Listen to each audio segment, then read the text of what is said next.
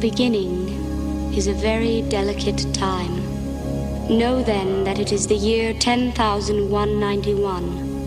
In this time, the most precious substance in the universe is the spice melange. The spice extends life. The spice exists on only one planet in the entire universe. The planet is Arrakis, also known as Dune.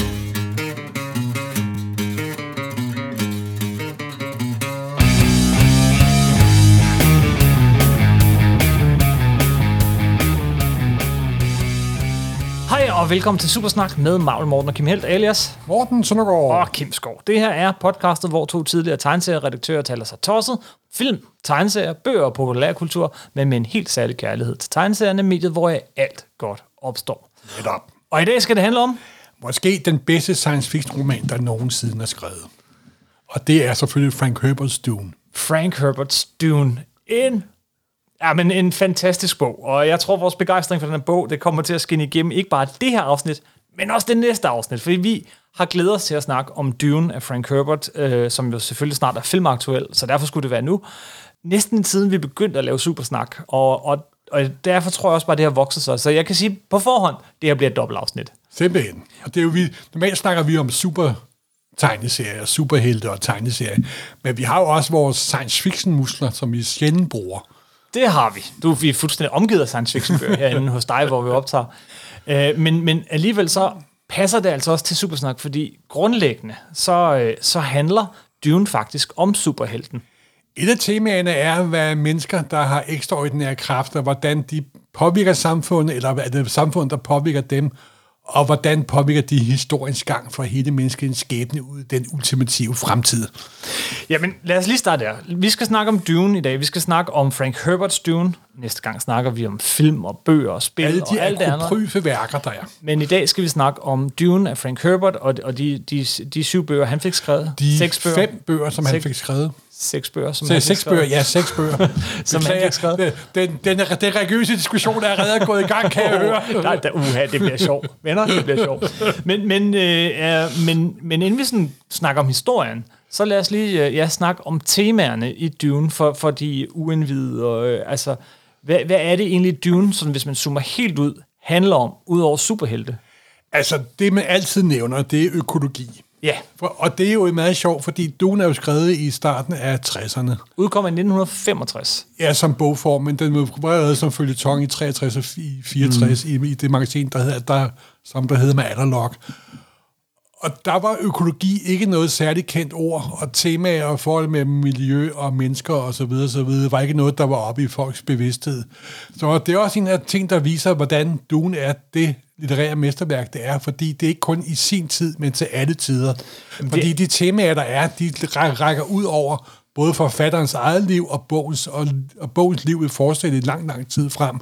Og nu om dagen fokuserer vi meget på det økologiske tema i, i Dune. Om hundrede år fokuserer de måske på noget helt andet tema, som bogen bringer frem. Meget af den er jo sat på planeten Dune, som er en ørkenplanet, og så handler den om, hvordan man kan forvandle det her, og hvordan... Altså, ja, den økologiske del, man kan kalde det en økologisk roman, lidt ligesom Kim Stanley Robinsons øh, Mars-trilogi. På den måde, altså at... Men det handler den, også om, hvordan miljøet øh, former folk og forandrer folk. De der fremener, der... Ja. Bor på Dune. Hvordan vi er afhængige af den verden, vi er i. Det er også en allegori om, om vand, fordi vand bliver sådan en stor ressource, ikke? Altså, det hele altså den er jo skrevet der i starten af tresserne, der gik op for den vestlige verden af olieressourcerne, der var også OPEC og hele den politiske kamp med den arabiske verden. Jamen, det er faktisk før, før, før øh, oliekrise og alle de her ting. Ja, men så... han havde, Herbert var jo, som den fantastiske forfatter han var, han har jo fingeren på pulsen, ikke? Og, og gode forfatter kan jo opdage tendenser, før at den almindelige øh, bevidst, før det sådan bliver alment kendt. Han skrev jo, at hans første roman er jo Under Pressure. Som vi kommer til. twenty-first century sub eller Dragon in the Sea, der handler om ubåde, men også om oliekrise, skrevet i syvoghalvtreds otteoghalvtreds. Men det er jo ikke bare det med vand, altså det der med, med en ressource, og det er der flere af, den mest kendte ressource, i, som, som er spar, melange. Som er, er melange, eller spice, ja, spice of krydderiet.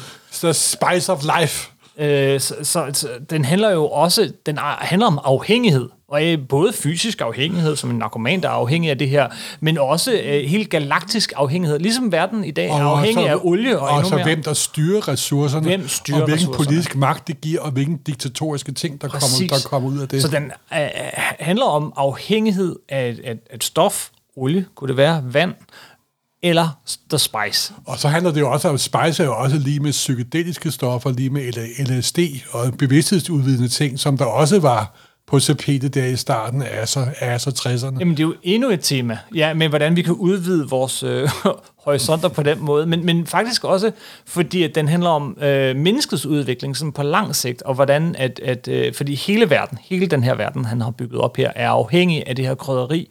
Ikke altså til alle mulige ting, men fordi at menneskeheden har udviklet sig til sådan et punkt, hvor du har nogen, der kan tænke som, som computer, og du kan have nogen, der, altså, der kan forudse fremtiden nok til, at man kan rejse øh, lange, lange, lange afstanden. Og det er alt sammen afhængigt af det her krydderi, The Spice. Hvad med melange? Ja. Øhm, men helt grundlæggende, altså det største tema, tror jeg, er dekonstruktionen af superhelten.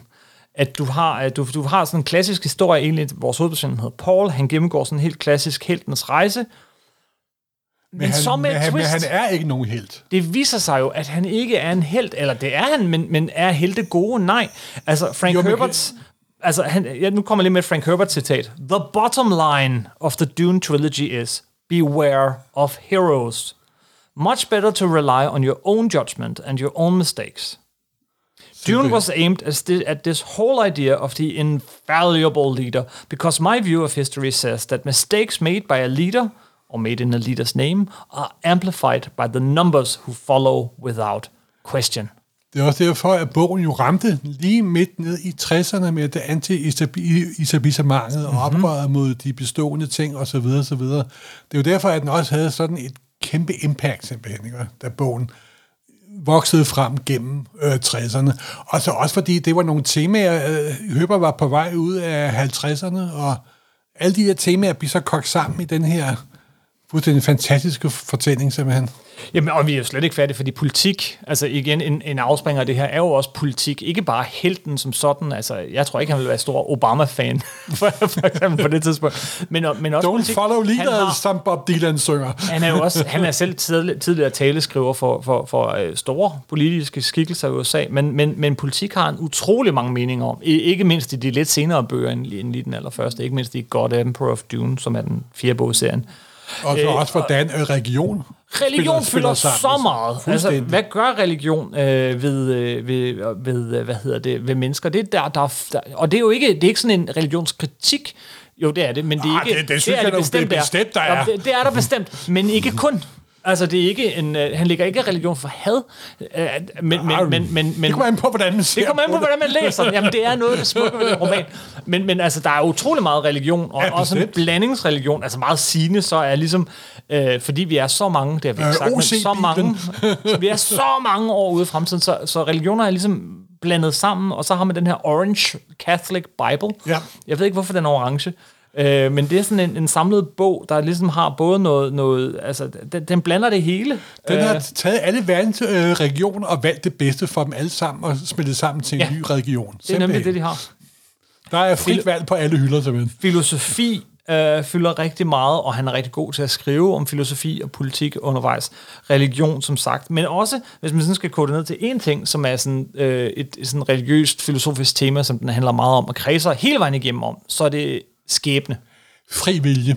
Og det ved jeg faktisk, i mine øjne, at findes der fri vilje faktisk et større tema end superhelte i bogen til behandlinger.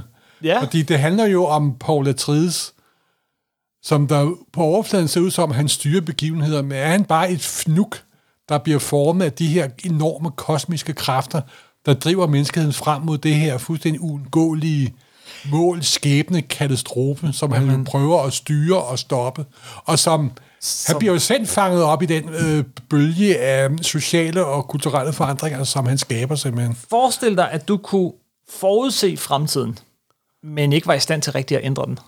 Var du så, havde du så fri vilje? Fulgte du bare, øh, fulgte du bare hvad, hvad, en sti, der var lagt ud foran dig, eller, eller havde du fri vilje? Det er sådan et tema, der går igen. Og, og endnu værre, han sætter den jo rigtigt på spidsen her, fordi hvad hvis nu du kunne forudse fremtiden og ikke gøre noget ved den, med, med mindre at du var villig til at myrde milliarder af mennesker for at redde menneskeheden på endnu længere sigt. Altså, for at undgå den totale udryddelse af hele menneskeheden, så skal han sætte gang et massemord på milliarder og milliarder af mennesker. Kan man det, og vil man gøre det, og hvornår bliver man ond? Han sætter ikke gang i det. Han prøvede på at stoppe det, men det lykkes jo ikke. For der kommer the, the jihad, der spreder sig til stjernerne, simpelthen. Sådan læser jeg den nu ikke, Morten. Jeg læser den mere som, at... Nå, det er jo det interessante ved den. Yeah. What is, what is the message? What is the statement? Well, that, that you're attempting to make here? Uh, don't trust leaders to always be right. uh, I, I worked to create a, a leader in this book who would be really an attractive, charismatic person for all the good reasons, not for any bad reasons. Mm-hmm. Uh, then power comes to him. He makes decisions. Some of his decisions made for millions of people, millions upon millions of people, don't work out too well. I think that, that our society was formed on a distrust for government, and uh, uh, we seem to have lost that distrust of government. I, I kid around and I say that uh, my favorite president in recent years has been Richard Nixon, because he taught us to distrust government. Helt grundlæggende, ikke? Det her er min yndlingsbog. Uh, det er den bog, jeg har læst flest gange, uh, og, og hvis jeg var strandet på en øde ø, så var det den, jeg tog med. Uh, fordi der er simpelthen noget til hele...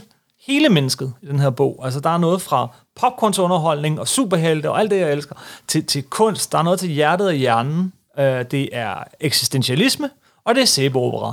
Det er action, og jamen, den har det hele for mig. Og så er den jo en utrolig kompleks bog, for det er næsten, det er næsten sådan en, en litterær mentalbrugt mængde. At lige med, hvor meget du fokuserer, så bliver det bare mere og mere kom- komplekst og komplekst, og den udvider sig så hele tiden. Hele tiden, hver, hver eneste, gang. Hver eneste scene i bogen ja. har utrolig mange lag, simpelthen. Ikke? Og, så, og når du genlæser den, og jeg der har læst den hver fire, fem, seks, seks gange, eller sådan noget, så... Nå, nå, det er måske det, han mener. Ej, og det er det, det, fordi det er fra de helt store temaer, ikke?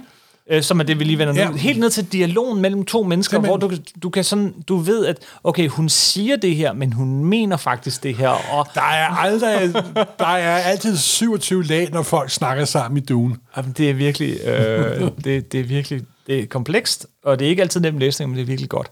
Hvis nu man skal fortælle historien sådan helt kort i overordnet træk, no, øh, og, og, og så kan vi sige, der er nok nogle af vores lyttere, der måske ikke har læst den og er bekymret for spoiler. Det vil sige, det skal man ikke være, fordi Frank Herbert, han afslører hele historien nærmest på de første tredive sider.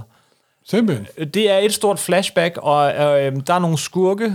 Man får at vide, hvem skurken er. Der er en, som vil forråde nogen. Det får man at vide på side tredive, tror jeg. Øh, det, det er en underlig måde, han skriver, og det er sådan set lige meget, om du kender historien eller ej. Det, det er ikke det, der betydning for bogen. Det er lidt ligesom, øh, altså, det, du kan godt læse den, øh, og du, du får så meget ud af den. Det er ikke...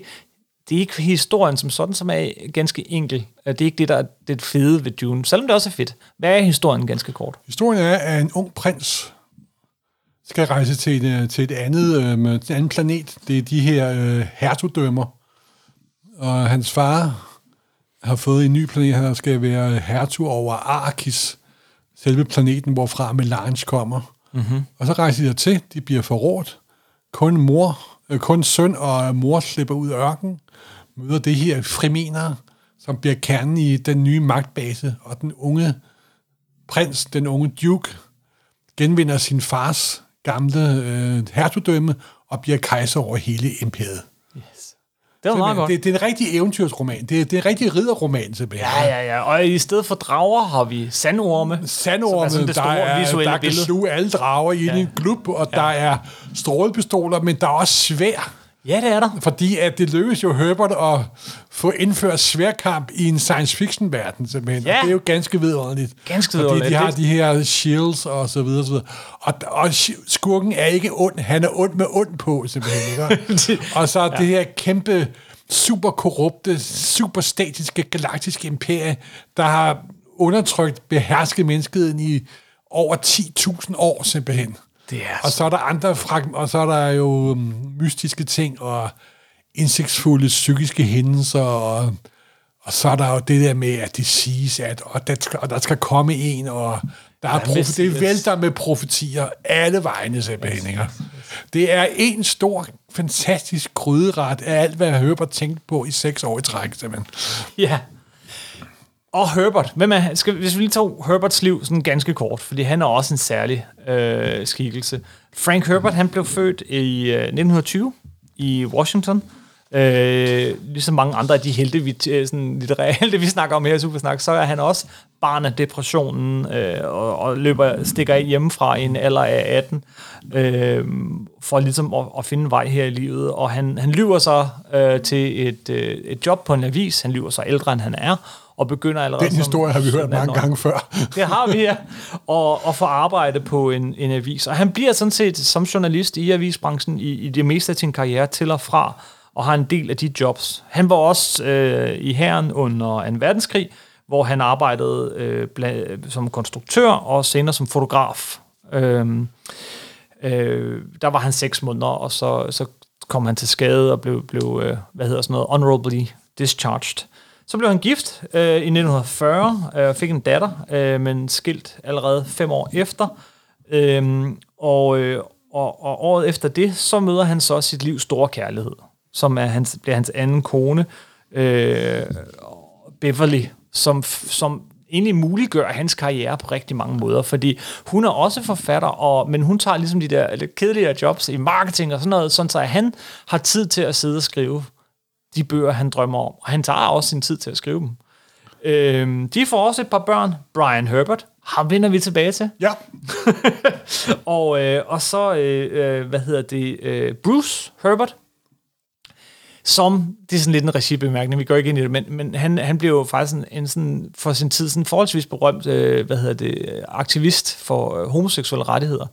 Og det er lidt interessant, når man læser Dune, fordi skurken er eksplicit homoseksuel, og, og, øh, og, og det, bliver, det bliver nærmest gjort til en, til en del af hans ondskab. Så det er sådan lidt en af de steder, hvor romanen måske ikke holder så godt, for at sige det pænt. Så har han været, jeg tror han har været perledykker. Han har levet sådan en rigtig bohemliv, hvor han har flyttet rundt og flyttet mange gange, også med børnene op på bilen. Han lever jo også det liv, som der er god at skrive på bagsiden, når man inden for udgivet en bog. Det gør han, fordi men måske en også... tradition inden for, jeg har været, jeg har været superkok, og jeg har været perledykker, og jeg har bygget en skib, og så videre, så videre. Ja, ja, ja. Og det er jo ikke altid, at det helt passer, vel? Alle forfatter er, myto- er mytomaner, husk det nu! Det er rigtigt, og jeg... Og de lever af at lyve! Sikkert heller ikke det fedeste familieliv, sådan bliver flyttet rundt omkring. Men der, der, der børnene stadig er sådan forholdsvis små, så øh, slår de sig ned i Kalifornien, og han får arbejde på en avis. Og der møder han så øh, psykologerne øh, Ralph og Rain Slattery, som introducerer ham for alle de store. Freud, Jung, Jaspers, Heidegger og alle de her ting. Men også buddhismen. Og det er noget, man kan mærke. Det må, må man sige. Det I, altså, må man sige. Der er, du kan... Du kan finde masser af Freud og Jung og, og Heidegger i, øh, i, i Dune-bøgerne, øh, og i øvrigt i alle hans bøger. Og samtidig var han jo også begyndt at læse science fiction. Jamen det er han nemlig. Og, og så også skrive science fiction. Det gør han, og han, han siger, han, han, han dykker sådan også i en voksen alder ned i det, og bliver stor fan af, af Heinlein og H G Wells og, og, og Jack Vance og, og alle de sædvanlige nærmest. Og Isaac Asimov også. Ja. Og... Øh, Og så er det så, at han, øh, han, han får udgivet øh, sin første bog, mens han i øvrigt er, er taleskriver for, for Guy Gordon, hedder han, en senator, republikanske senator, og udgiver The Dragon in the Sea, som ja, var hans første romansucces. Som der jo på i, hvad hedder det, novelleudgaven, da den kom i Astounding Stories, hed Under Pressure, mm. og det handler nemlig om sådan en klaustrofobisk ubåd, sådan lidt ude i fremtiden. Jeg har læst den for to år siden for første gang, faktisk. Har jeg, du, har læst, jeg, jeg har læst den for øh, fyrre år siden, ja. Så jeg kan ikke rigtig huske særlig meget. Den minder meget om hans senere øh, bøger, men den er, det er en rigtig typisk Herbert-bog. Fordi egentlig så, det der, alt det der, det er, noget med, jamen det er nemlig noget med en undervandsbåd, og den skal transportere noget olie og alt sådan noget, men det er alt sammen bare en undskyldning for at tage øh, seks otte pas mennesker og proppe dem ind på et meget lille klaustrofobisk rum, og så se, hvad der sker med dem. Det er jo det... Ubådsgenren er jo en helt subgenre inden for populærkulturen. Subgenre? ah, ja, det var nu, det var nu ikke med vilje. Okay. Altså, det mest berømte eksempel er selvfølgelig Das Boot-filmen, ikke? Yeah. Fordi det er næsten umuligt ikke at få en historie ud af, når du propper mennesker ned i en metalcylinder, putter dem ti tusind meter under vand og smider bomber i hovedet på dem hele tiden. Det skaber sgu ganske automatisk en vis form for generelt spænding. Ja, og der må man sige, Herbert, han var forgangsmand her. Og... Men så kommer jo også ind på det med OPEC og olieressourcer, som der ikke var særlig mange, der tænkte på nej, det nej. midt i halvtredserne. Ja, jeg tror, da bilerne ikke kunne blive store nok, og ja. benzin kostede nul øre, simpelthen. Yes. Det var sådan en nær fremtidsroman, ja. parentes bemærket. Øh, så opfinder han faktisk en transport af olie i den her bog, hvor du ligesom, det er sådan en stor gummirafte, hvor man transporterer olie. Ah. Det er der nogen, der så senere læser i den bog, og så laver. Og det er så den måde, man har i lang tid transporteret. Ja, er det krøjerkuglerne, ligesom Carl Bachs, vi er inde på her? Fuldstændig ligesom krøjerkuglerne, men han... han øh, nå. Øh, ja. Han kommer fra populærkulturen. Det gør det jo. Øh, men, men altså, og, og så er det bare, hvad sker der i hovedet på de her folk over den tid? Og han har lavet det samme. Mange af hans øh, andre romaner og, og noveller, så er det sådan set det... Plot, den vigtigste, også i Dune, er sådan set, hvad sker der i hovederne på folk? Ja, men alle hans romaner, alle hans øh, noveller, det er i virkeligheden ikke de store anlagte tab- tabloer. Mm. Det er virkelig to mennesker, der sidder i rum og snakker sammen. Psykologiske studier, hvad sker simpelthen. der? Det, det, er, det er simpelthen litterært teater. Ja. Jamen, det er det. Nå, men, men, men det er så det, og, og den bliver en relativt stor succes, og øh, der bliver solgt filmrettigheder og sådan noget, men den bliver ikke til en film, og hans næste bog bliver, den, den, den jeg kan ikke engang huske, hvad den hedder, men den, den slår ikke igennem, og, og så øv, det går ikke så godt. Men så kom Dune, og, øh, og den brugte han faktisk seks år på, mindst. Ja, han begyndte at skrive den omkring otteoghalvtreds til nioghalvtreds, ikke også? Han begyndte at researche på den på det tidspunkt, altså hvor at hans, hans, hans øh, kone havde taget det her et arbejde, som ligesom muliggjorde, at han kunne tage tid til den, og så begyndte han... han egentlig startede det som research til en artikel, en større artikel, hvor han tager ud og undersøger, hvad hedder det, øh, klitterne øh, ved, øh, ved Oregon, i, nær, nær, i, hvor at, at han ligesom... Der, der var en masse research, der viste, hvordan at de her klitter i virkeligheden fungerer fuldstændig ligesom bølger på havet, bare i ultra, ultra, ultra... Og så det her center, hvor de prøvede på at styre de klitter, fordi de sandede vejene til. Ja, ja, ja. Og, så hvordan og, og, drejer og man dem, og hvordan gør man dem til ja. græs og sådan noget. Så det var hele den her, alt det der sådan grobund for den der store... Der er jo en økolog med i, i Dune, ikke? Altså, så det hele der. Det her økologiske subplot opstår her, og han bruger lang tid på den her artikel, som han, han aldrig nogensinde får trykt. Og så prøver han i øvrigt også første gang at tage, tage psykedelisk, altså svampe. Simpelthen. Han har nogle oplevelser der. Nå, man kan jo sige, at Herbert er jo et sandt barn af tresserne. Mm. Og han var med lige for allerførste gang, da tresserne startede op. De startede jo sent i halvtredserne og kørte for fuld knald ind i tresserne, og han var med hele vejen simpelthen. Så hvis du tager de her øh, fire elementer, øh, økologien, det psykedeliske, øh, science fiction... og øh, hvad hedder det, interessen for, for det psykologiske... For, ja, og for filosofi og filosofi, så religion. Ja.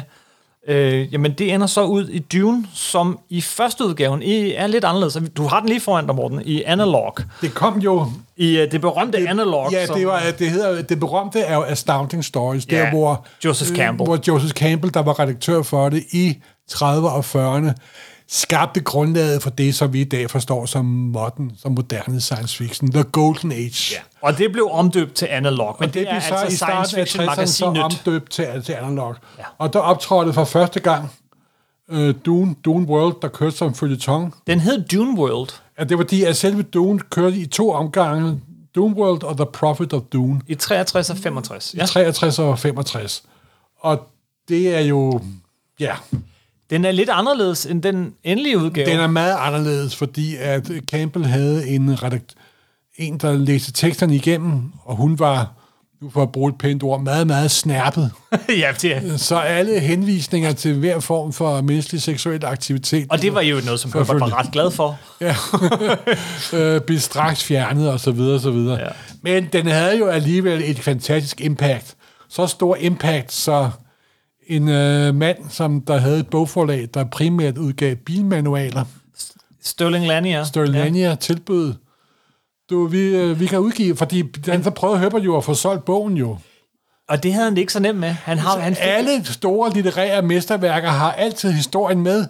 Det var det otteogtyvende forlag, der sagde, der sagde ja. Han fik, det er en del af grund, han, grundmyten i alle store romaner. Jamen, han fik afslag fra mere end tyve forlag. Det kan godt være, at det kommer, kun har været ti. Så kommer, men husk, de er mytomaner. Ja, ja. Men så kommer, og så kommer det her forlag, som blev øh, ja, ja, sådan repareret. Bil, bilmanualer, simpelthen. Men han var også science fiction-fan. Ham, ja. der havde forlaget. Og, og, og, og, og, og godt for ham, og godt for Herbert, fordi øh, det, det bliver jo en god forretning for ham på sigt. Øh, han sagde til Herbert, du, jeg vil godt vide, du får syv tusind fem hundrede dollar for at udgive bogen, og så får du for øvrigt royalties. Ja.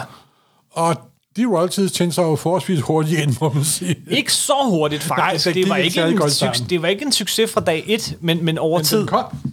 Og, jeg har og du dag, har den her første udgaven der, Morten. Det er ikke første udgave, men det er ikke first printing. Nej, nej, nej. Det er desværre kun, desværre kun sjette printing. På første bladet var kun på femten hundrede eksemplarer, nemlig. femten hundrede eksemplarer? femten hundrede eksemplarer. For det, der ender med at blive den mest sælgende science fiction bog i verdenshistorien. Det er ikke den mest sælgende, men det er i hvert fald uden tvivl en af de allerbedste. Det er det. Ja, det var det i hvert fald. øh, han skrev den ret kraftigt om.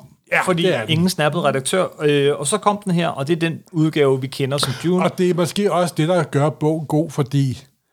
Den er gennemskrevet. Den er gennemskrevet, udgivet, og så har han, så den ligger pumpet og klumpet, og så har han skulle skrive den igennem en gang til.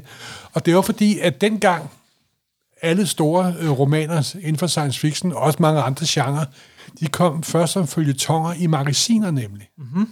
Ligesom Dickens... store romaner, altid jo kørt som føljeton først, så blev samlet til romaner senere, og det har sgu altid været en meget god ting, så kan vi lige tweake den lidt og gemme, og der var den scene og, der, og, og, og faktisk... måske skulle vi lige stramme plottet op her, og så videre, og så videre. Ja, at gennemarbejde ja, tingene, og, og det er man, en meget god idé. Man har fået lidt feedback fra læserne af de her magasiner. Arthur C. Clarke gjorde også rigtig meget det samme. Og det savner vi lidt i dag, hvor det helt bare bum, simpelthen. Ja. Der kommer otte hundrede syvogfyrre delvis redigerede sider, simpelthen. Øhm, men, øh, men så kommer den, og den, den vinder jo øh, den, som, altså, Hugo og Nebo der i femogtres og Nebo der i seksogtres. Det er fuldstændig rigtigt. De to største priser inden for de to science. Eneste priser. Nej, det tror jeg ikke. Men, men, men Oscar og De Gyldne Palmer. Vi må lige snakke her. I nitten femogtres var science fiction-genren ikke særlig velset. Nej. Det var en niche, niche, niche ting. Du, ja, men jeg læser tegneserier science fiction. Det var ikke noget, du sad og prater med ved et øh, selskab. Nej, og, og, og også derfor så går, går han jo ikke bare direkte herfra til at øh, og, og, og kunne leve af det. Han, han fortsætter faktisk. Han, han rejser til Vietnam og Pakistan, øh, hvor han er økologisk konsulent. Simpelthen. Manden havde mange talenter. Og, øh, og han, jeg han tror også, han havde, også... havde, tror også, han var en menneske, der ikke kunne sidde, sidde stille. Jamen, det er rigtigt, fordi bagefter så blev han instruktør og fotograf på sådan en tv-serie, der hedder The Tillers, som nogen måske kender fra halvfjerdserne. Og, øh, og, og, men, men så op igennem halvfjerdserne, så den her bog, den vokser og vokser og vokser. Lidt ligesom Harry Potter. Stille og roligt. Lidt, øh, bub, bub, bub, bub. Lidt ligesom Tolkien jo også voksede ligesom igennem Tolkien. tresserne, lad os holde ja. Harry Potter ude for os. Ja, ja, men det er også et bedre, ja. bedre eksempel. Det er også derfor, at Dune altid bliver sammenlignet med Tolkien, men jeg synes er lidt underligt, fordi de har ikke særlig meget med hinanden at gøre nemlig. Men det var begge... Der var tre science fiction bøger, fantasybøger, der virkelig dominerede tresserne. Ja. Det var Robert A. Heinlein's Stranger in a Strange Land, det var Frank Herbert's Dune, og det var Tolkien's Lord, Lord of the Rings. De tre bøger, den hellige treenighed af fantastisk litteratur, var det, der i tresserne virkelig omformede folks holdning til den fantastiske litteratur. Ja. Og Dune gjorde så, at han kunne, kunne leve af sit forfatterskab, ja. Som han ellers havde dyrket hele sit liv, men, men nu kunne han for alvor leve af det. Øh, Og, og, og, og helt op i firserne, så kommer, jamen, det, vi går hele den der tidslinje igennem, men bare lige for lige rundt hans liv i dag, så vil jeg sige, der hvor han så er på toppen af sin succes, han nyder lige sådan ti til tyve rigtig gode år, og der han så når sådan, måske toppen af sin succes, sin kommercielle, øh, og sin popularitet, og der bliver lavet film og alle de her ting, der bliver hans kone ramt af kræft, øh, ti år lever hun, og har det ikke særlig godt med det, og, og, og hun dør, og kort efter dør han, og det hele ender ikke så, så, så skidelykkeligt. Han dør som femogtres-årig, øhm, efter at have skrevet en god, lang række. Det kunne godt have, have, have ondt om tyve år til. Det kunne man godt. Inden vi og dykker... så havde han jo også, lige for at se det der med kommerciel succes, han havde jo en af science fiction-genrens første rigtige, virkelige bestsellere. Den tredje del af Dune kom, Children of Dune. Det var første gang, den, der var en der, der science fiction-bog på... Der røg ind på uh, deciderede normale bestsellere, simpelthen. Og han fik i forhold til den tid et kæmpe advance på over hundrede tusind dollar, simpelthen. Ja. Og det var i science fiction, det var... Det var fuldstændig uhørt, at der var så mange penge. Trailblazer. Og så også samtidig med, at Star Wars også dukkede op, det bragte en helt anden fokus og kommercialisme ind i science fiction-genren. både mest på godt og en lille bit smule ondt. yes, yes, yes, yes. Jamen, det er rigtigt. Var han ikke den første på, på top ti? Times top ti? Ja, så vidt jeg husker, var Children of Dune den første, der råbte, der nåede New York Times bestsellerliste. Ja. De ti først. Jeg, jeg er ikke hundrede procent sikker, men jeg er næsten sikker. Inden vi øh, dedikerer resten af det her afsnit til at snakke om Dune, så øh, lad os lige komme lidt omkring nogle af hans andre bøger. Vi har ja. allerede nævnt øh, hans debutbog. Øh, Øh, hvad var den hed? Dragon in the Sea? Den hedder eller? tre titler. Ja, den kom som den romanudgave Under Pressure. Mm. Så hed den Dragon in the Sea, og på den amerikanske paperback kom, der hed den twenty-first century Sub. Jeg har det jo sådan med, med Herbert, at øh, det er ikke sommer, medmindre jeg læste den Herbert-bog. Eller mindst et par noveller. Du er større Herbert-fan, end jeg er, og det er sjældent, jeg siger det om nogen, jeg, som jeg møder. Ja. yeah. Jeg tror faktisk, det kommer sig af. Øh, det kommer sig nok af, hvornår jeg mødte ham, tror jeg. Jeg, jeg, øh, jeg læste øh, Dune første gang, da jeg var nitten eller tyve, tror okay. jeg. Øh, jeg, var lige, øh, jeg var lige blevet færdig med øh, gymnasiet, øh, hvor jeg havde... Øh, altså, åh, hvor var jeg klog dengang, ikke? Jeg, jeg læste... Øh, du har sikkert været totalt ulidelig at komme i nærheden. Fuldstændig. Altså, hvis du spurgte mig, hvem jeg, mine yndlingsforfattere var, så sagde jeg Kafka. Ja, selvfølgelig gjorde du det. Men jeg læste, men jeg, jeg har, jeg har, jeg, jeg dyrkede det, jeg læste, jeg elskede det, men jeg elskede også science fiction. Og så på grund af den her øh, lidt rådne film, som vi kommer ind på i, i næste afsnit øh, fra, fra øh, fireogfirs, øh, den der filmudgave Dune, så, så var jeg sådan, der var noget ved den film, som sagde mig, at der var noget fedt over bogen, så jeg måtte, jeg måtte lige tjekke bogen ud. Du er film først, bog bagefter, mand. Ja. Uha. Og så, øh, så, så læste jeg bogen, og det, det var på sådan et tidspunkt, hvor jeg havde, jeg havde enormt meget rejsetid og sådan noget, og jeg kan bare, den blæste mig simpelthen bagover, den bog. Selvfølgelig gjorde den det. Øh, øh, men fordi den, den samlede alt det, jeg elsker. Læste du den på dansk eller på engelsk? Jeg læste den selvfølgelig på engelsk. Og det vil lige sige, at et lille sidespring, at den er oversat til dansk af Niels Søndergaard. Ja. Klit hedder den, ja. Og det er... For nylig nu, er ikke, nu, er ikke, nu er ikke, fordi jeg har læst alt oversat dansk, øh, alt, alt oversat science fiction på dansk, men jeg har faktisk læst den også på dansk Klit, og den er fremragende oversat. Ja.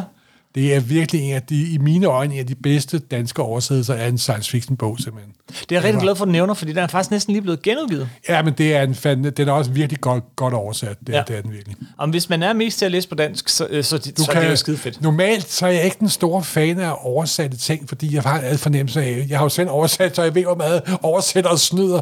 Men Klit kan du roligt læse på dansk. Du bliver ikke snydt for et eneste komma, simpelthen. Grunden til, at altså, udover, jeg læser altid på engelsk, hvis det er skrevet på engelsk. Det, det har jeg bare altid gjort. Ja, men, men, men, men, men der er jo flere ting ved Dune. Der er hele universet, som er fantastisk. Og der er, der er, der er alle de store temaer, som vi starter med at snakke med. Men, men det tredje ben, det der også gør, jeg virkelig forelsker mig i Dune, er jo sproget. Han kan virkelig noget med sproget, Frank Herbert. Altså, øh, der er ikke en, altså hver sætning virker gennemarbejdet. Han fortæller selv, at nøglescenerne i Dune... dem, hvor der sådan virkelig skal ske noget, sådan både i, i det indre, vores hovedfigur, og, og i handlingen, dem startede han med at skrive, og det lyder fuldstændig vanvittigt, men han startede med at skrive dem som haiku-digte. Om det, at det lyder meget sandsynligt, fordi der er det, der er jo rytme i det. Der er nemlig rytme i sproget, og i dialogen, og, og, og altså... Han er, som, han er jo fuldstændig fantastisk øh, forfatter. Han kan noget med det engelske sprog, som få andre kan. Jamen, skal du ikke læse den første sætning op, der jo starter kom, med? Det gør du, Morten. Nej, det, du læser meget bedre. Det er, det er stadig en af de smukkeste sætninger, der findes. Den første herop eller hernede? Nej, der hvor øh, selve romanen starter. Hernede? Ja.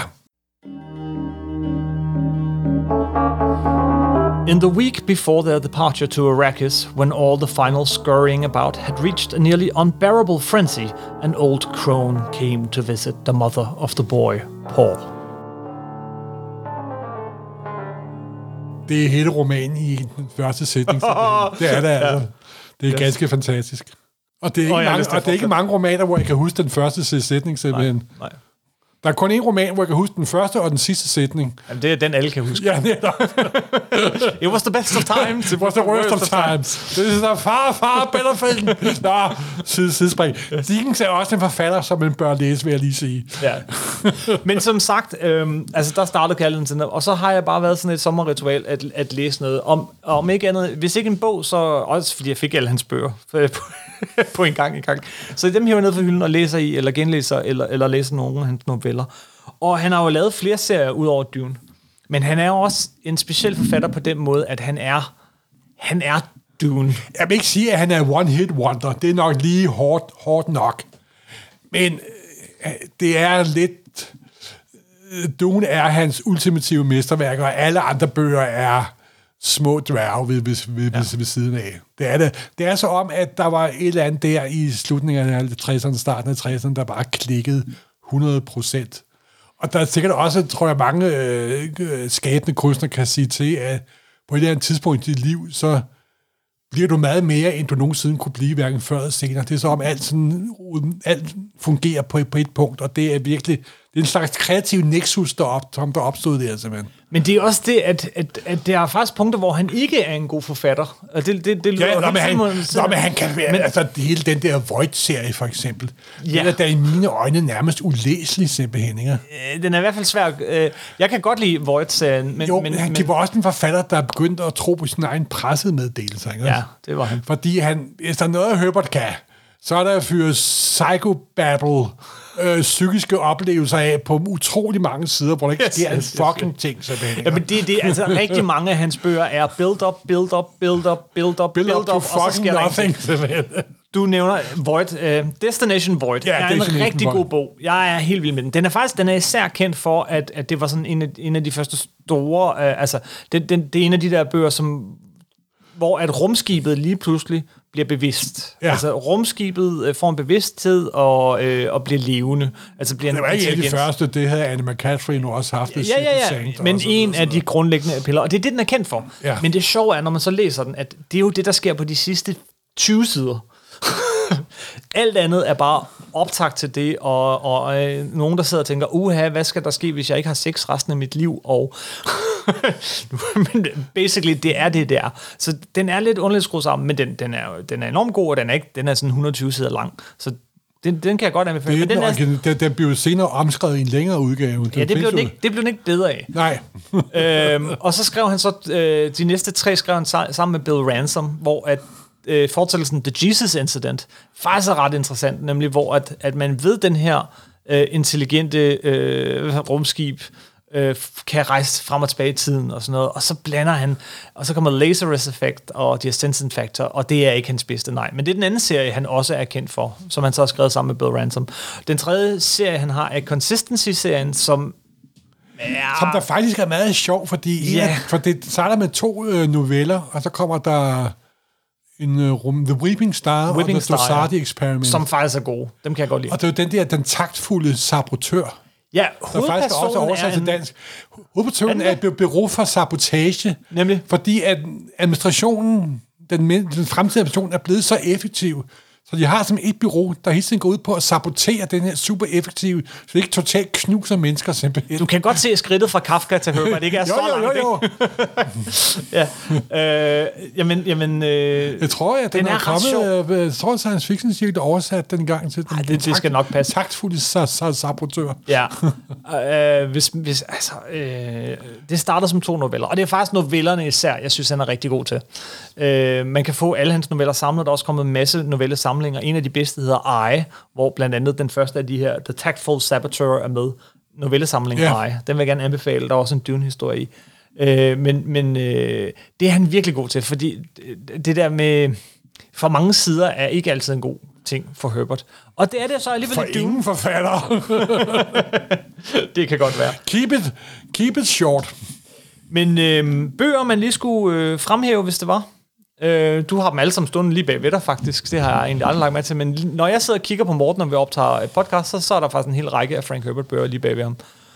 Og hvis jeg skal fremhæve et par stykker, så vil jeg starte med The Green Brain, som du vel også har læst. Ja, men ja, det er jo tredive fyrre år siden. Jeg kan knap nok huske den. Okay. Det eneste Herbert-bøger, jeg har genlæst, det er faktisk Dune-bøgerne. Det må jeg må ærligt. Er det rigtigt? Ja.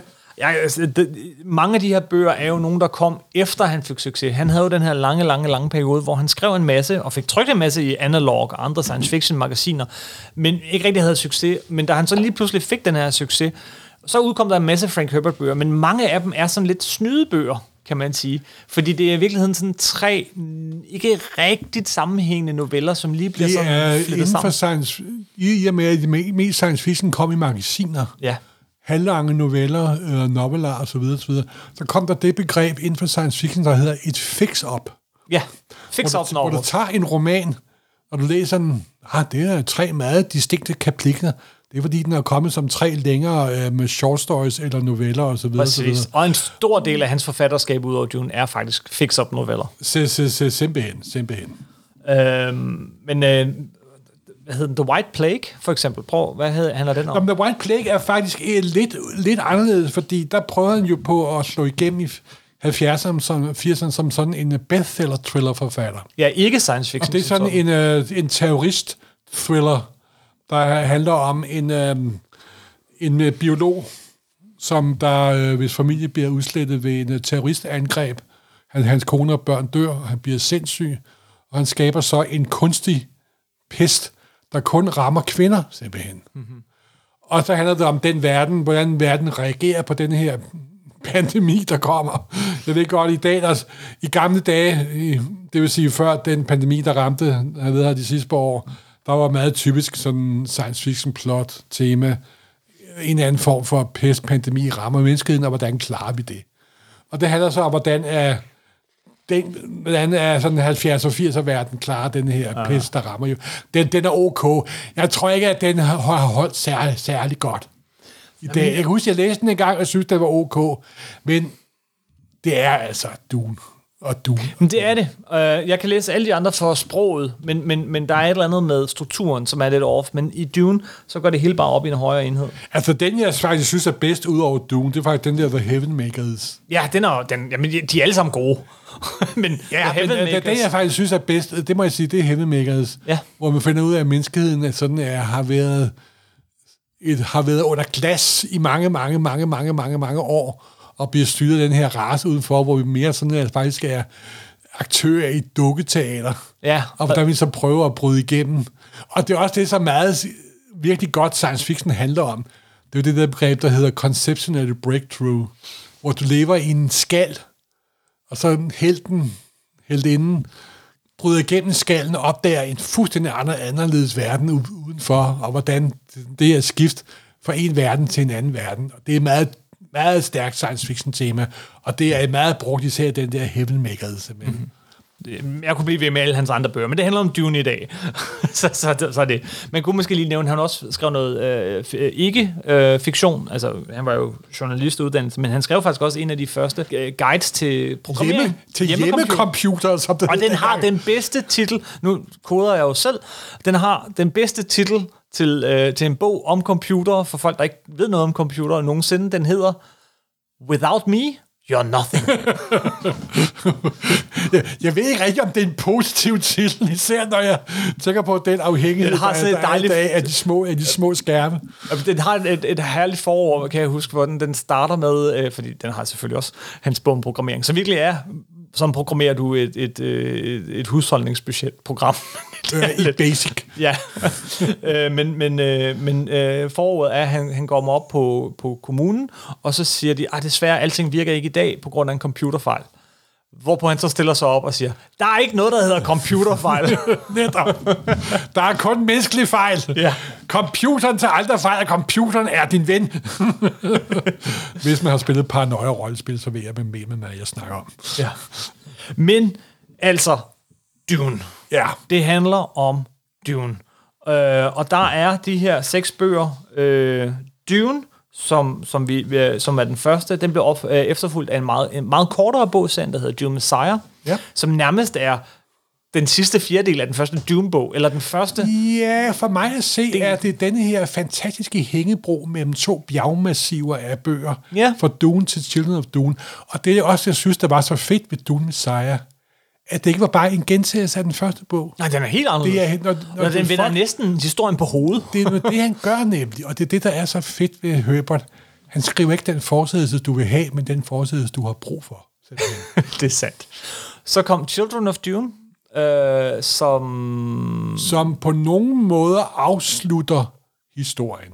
Ja. Og smider den ud i en fuldstændig uoverskuelig fremtid, der er... totalt kaos og super fascinerende. Og ti tusind år senere, sådan cirka, over rigtig mange år, foregår så den næste bog i serien, som God hedder... God Emperor of Dune. Som er mangens yndlings. bog? Jamen, det er, hvis man er virkelig Dune-fanatiker, så det lyder virkelig, virkelig underligt, men det er, at God Emperor of Dune er en fuldstændig mind-blowing book, simpelthen. Jamen, det, det, det er, det hvor Herbert trip, tager altså. en kæmpe forhammer og smadrer alt, hvad han har lavet inden da, og putter sammen til en ny, fuldstændig super fragmenteret, facetteret verden. Men det er også en skide mærkelig bog. Det er, det er simpelthen et teaterstykke. Det er et teaterstykke. Det er to mennesker, og det er en, Den er næsten... en intelligent sandorm, der snakker med en masse mennesker, og til sidst så tager sandorm et kæmpe bad. Ja. det er den her. Og det er sjovt, den starter med sådan en, en virkelig velskrevet actionscene. Altså det kunne være ja. ud af en, en, den vildeste actionfilm, de første kapitel. Hvor genetisk ingeniering, ja. superhunde. Og det er, ja, så, det, ja, det er så godt beskrevet, det suger, det er sådan noget med op på toppen af et bjerg, der bliver bestiget, og det, det er helt vildt. Og så sker der ingen action de næste to hundrede til to hundrede og halvtreds sider. Og så er der action i sidste kapitel. Alt det andet er en yeah. diskussion, er, er basically samtaler mellem vores hovedperson øh, om religion og filosofi. Simpelthen. Og hvordan man styrer et samfund, der ikke vil styres. Yes, yes, yes. Den, øh, den er fantastisk. Det er mange yndlings øh, bog. Den, den blev sandelig også kritiseret for at være ret statisk. Men igen, så gjorde Herbert det, han havde lyst til, og ikke det, som der blev forventet af ham. Ja. Det var, det var ikke Dune fire, det var God Emperor of Dune. Præcis, præcis, præcis. Men så, øh, så vil han så slutte af med, med en ny trilogi. Der, der skruer han op for action igen. Han skrev Heretics of Dune, øh, som, jeg, som virkelig handler om det her med skæbnen, og, og hvad kan vi, men, med, og supermennesket, og, og alle de her ting igen, har mange af de samme tematikker. Men jeg, jeg synes faktisk, at han er blevet en bedre forfatter på det her tidspunkt, at nogle af de her lidt, øh, det her med at, at bruge meget lang tid på ting, det her med at gentage sig selv, øh, altså... Det, det, det, det er han, blevet, han er blevet mere stram i det, og jeg synes, at Heretics of Dune er den bedst skrevet af de her bøger. Okay. Øh, men ja, der er jeg, jeg synes stadig, vildt, at... Der er jeg jo den, vildt uenig øh, med dig, det må jeg jo om. Det er i orden, men, men, øh, men, men jeg synes stadig, at den første Dune-bog er den bedste bog. Det er ikke det, jeg siger, men, men, men bare sådan... Jamen, i min bevidsthed, så er de fire første en helhed. Ja. Og fordi de to første, de to sidste har jeg faktisk kun læst for tyve år siden cirka. Prøv at læse dem igen, Morten. Ja, det skal jeg også, men for mig Heretics er det... Er en for mig, jeg ved godt, men for mig er det hans cash-out and sell-out-bøger. Ej, det... Jeg ved godt, det er meget groft sagt, Ej, men sådan er det. er det i min bevidsthed. Okay. Det synes jeg ikke. Jeg synes, jeg ved godt, det er lidt en... Han en, en genopfinder ikke så meget nyt her, men han er sandelig heller ikke bange. Altså... Jeg vil ikke afsløre, hvad der sker, men jeg vil sige, der sker, no- der sker også, han vælter også nogle ting på hovedet her. Ikke? Jamen, jamen, det er jo det, han gør. Han gør, gør, gør så han godt. Er ikke, jo, han, han gør, hvad han vil. Det, det er ikke Dune nummer fem og nummer seks. Nej. Det er Heretics of Dune og Chapterhouse Dune. Ja, Heretics of Dune, Chapterhouse Dune, og så skulle vi have haft den sidste bog, men han døde desværre, ja. inden han fik afsluttet ja. trilogien. Og jeg skal lige love for, at den slutter på en cliffhanger. Det må man sige. Men... Øh, Den vender vi faktisk tilbage til, den syvende bog, fordi den blev der på findes. en måde Nej, afsluttet. Den gjorde ikke. Ja, på en måde. Det, det er noget, Kim siger. Nej. Her i løbet af denne podcast og den næste podcast vil der komme mange akropryfe og kætteriske idéer fra Kim. Men det passer ikke. Der er kun én okay. lærer, og er kun én Herbert, og der er kun seks bøger og intet andet. Morten, Husk du er så religiøs omkring det her. Ja, på det punkt er jeg meget fundamentalistisk, det vil jeg sige. Men så lad os tage den. Du sammenlignede selv øh, med... Øh, du sagde selv, at den er blevet sammenlignet. Jeg tror, det er også at sige Clark, der gør det på bagsiden af alle de her bøger, faktisk. Ja. Med, at han, jeg tror, citatet er, jeg ved intet at sammenligne Dune med, undtagen Ringenes Herre. Og der mener Clark jo, at det er en bog af samme kompleksitet og samme popularitet. Men der ophører ja. alle lighedspunkter også. Nej, det gør de ikke, fordi Dune har, ligesom Ringenes Herre, et gigantisk univers omkring sig. Det har du selvfølgelig ret i. Lidt ligesom, øh, der er et appendix bag, der er en, en, en, en ordbog, som du bliver nødt til at bruge, når du læser den. Øh. Så der er meget sjovt, i den originale første udgave, der står ordbogen op. Der står ordbogen forrest. Ja. I andre andre udgaver står den bagerst. For det er med at præ- læse ordbogen først. Ja, faktisk. Pro-tip her, okay? Hvis du aldrig har læst Dune før, så skal du vide, at der er en ordbog bagi. Og den har man brug for. Oh, det er noget, der lokker folk til at tage med op i sommerhuset der. Ja, det det. Og så skal du også vide, at de første hundrede sider er ret svære at komme igennem. Fordi de første hundrede sider får du bare proppet ord i hovedet, som Dune, Bene Gesserit, øh, Kvisach Hadarach, øh, alle, alle mulige termer, og alle mulige, alle mulige virkelig underlige svære ord. Hånd, der kælder, frimener, melange, ja, sandorm. Fuldstændig, fuldstændig. Du skal bare klø på, bare klø på, og så tænke, okay, det er okay, jeg ikke forstår det, det er okay, jeg ikke forstår det, fordi efter de her hundrede sider, så har han ligesom om det hele der sat sig, og så kører den bare. Men man skal faktisk, det er faktisk lidt svært at komme i gang med. Du skal med gå som, du skal først spise din spinat, før du får dessert. Men jeg lover, det er det hele værd. Ja, det er det. Det garanterer jeg. Men øh, nej, øh, universet er gigantisk. Og lidt ligesom, at øh, Ringenes Herre har, øh, hvad hedder det, ja, dels et appendix, det har den første Dune-bog også, øh, men også har, øh, hvad hedder den, Silmarillion, og, og alt ja, det her om bagved, har Dune også noget, der svarer nu, lidt til. Ja, nu vil jeg lige sige, at Herbert, i forhold til Tolkien, alle gode science fiction forfattere, når de beskriver et univers, så er de jo gode til at lade sig om, at der er halvfems procent af isbjerget nede under overfladen. Ja. Men det er der jo som regel ikke. Meget af det at være en god forfatter, det er at skabe illusionen om, at du ser godt nok gennem den verden, du oplever gennem et nøglehul. Og så har du fornemmelsen af, at du kan bare kun se en lille bitte sprække, men du ved, at resten af universet er der. Men det er det i virkeligheden slet ikke.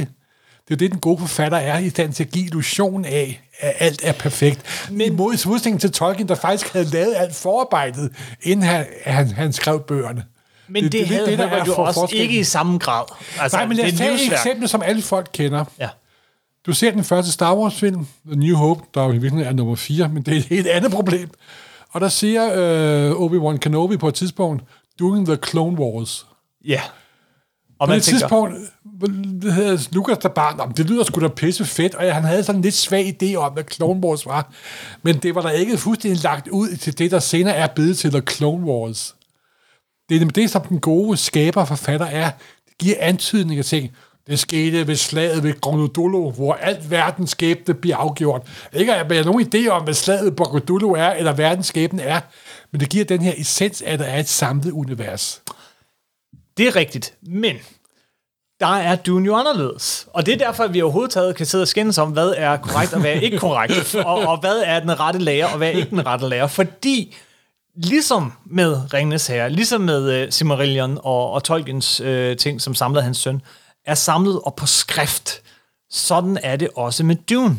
Der blev udgivet et, øh, et opslagsværk, øh, der hedder Dune Encyclopedia. Men det var under Herberts, Frank Herberts kontrol. Det var nemlig, jamen, fordi det er nemlig Frank Herberts. Øh, noget af det er, har han selv skrevet, og noget af det er der andre, der har skrevet med hans velsignelse. Og, og, jeg tror og, ikke, han har skrevet særlig med, jo, at Dune Encyclopedia. Nej, jo, du kan se, der er flere af dem, hvor der står F M. Nå, okay, bunden, og ja, det betyder, at Frank Miller har skrevet det. Øh, Men han har læst det helt igennem, tror jeg. Sagde Frank Miller. Frank ja, Herbert. Frank Miller, ja. Frank, det er jo Supersnak-podcast, det her. Yes. Øh, prøv her. Der er nemlig to forskellige tidslinjer, og, vi, øh, og, og det her er så den kanoniske lærer. Nej, der er kun én tidslinje, Kim.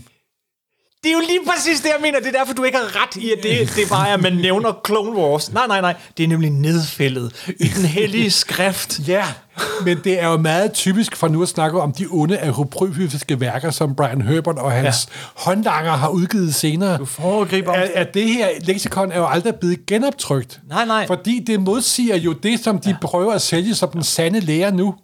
Nu kunne jeg godt tænke på Nu kunne jeg godt tænke mig at tage en lille afstikker fra den her snak. Ja. Inden vi vender tilbage til Dune, ja. så lad os snakke om alt, hvad der sker før Dune. Bare for, ja. at, bare for at få en fornemmelse af, hvor stort det er. For at få en fornemmelse af, hvor stort det er. For vi kan sidde her og sige, at det er så stort, og det er gennemtænkt og, og alt sådan noget. Men bare lige for at få en fornemmelse, så vil jeg gerne overfladisk, og jeg mener virkelig overfladisk, bare lige skrabe overfladen af, hvilken forhistorie der er før Dune. Før du når til side et i Dune. Du fortæller menneskehedens historie de første fyrre tusind år. Vi er, nu bevæger os ud på en rejse gennem fyrre tusind år. Der var lang tid, det nu er. Der er jo nemlig en kronologi, øh, og jeg er også på den her, der er den rigtige kronologi. Den eneste Dune. Kronologi. Og ja, det kan godt være, at du som, som lytter her har læst Dune, men derfor er det ikke sikkert, at du kender historien bag. Og det er også noget af det, det at det her det er der, det er noget af det, der gør, at Dune er så fedt. Først og fremmest, så skal man måske lige starte med at etablere, at de har en helt anden tidslinje. Folk, der har set filmen, tror, den foregår ti tusind år ude i fremtiden. Ja, det, det gør den ikke. Den foregår ti tusind år efter, The Space Guild blev grundlagt. Before Guild. Og after A G, ja. Yeah. After Guild. Det som vi har før Kristu fødsel og efter Kristu fødsel, så har vi før og efter Guild. Og hvad er ja, Guild? Øh, det er rumlavet. Yeah. Det er dem, der transporterer folk rundt i det her galaktiske imperium. Og, og hvad er det? Jamen, øhm, det kommer vi til.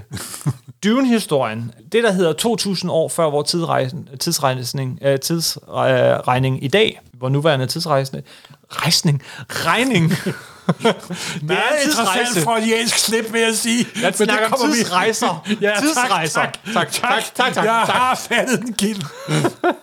Der findes jo nu en lille sidespring, hvis man vil have en god blanding af gode sexscener og tidsrejse, så er det Robert, så er det Robert Silverbergs Up the Line. Eller Frank Herbert's Heretics of Dune. Men det er en helt anden snak. Hvor skal vi begynde historien? Du skal starte Before Guild, og der er den tidlige civilisation opstår på jorden, og det er jo cirka nitten tusind til seksten tusind år før. Det er rigtigt. Du har Guild. åbnet uh, Dune Encyclopedia, du er på side et, og den starter med Before Guild, vores tidslinje. Og den allerførste civilisation på jorden opstår cirka nitten tusind år før Guild. Altså ikke før Dune begynder, men før Guild. Før Guild. Og, øh, og, det er og det, til sammenligning, så kan man det sige... Det er Nilen, Egypten, og det er Indus Valley i Indien og i Kina og så videre, så videre. Ja. Det romerske imperium, det er cirka seksten tusind år ja, før. Ja, men det første imperium, det er jo Alexandriske imperium.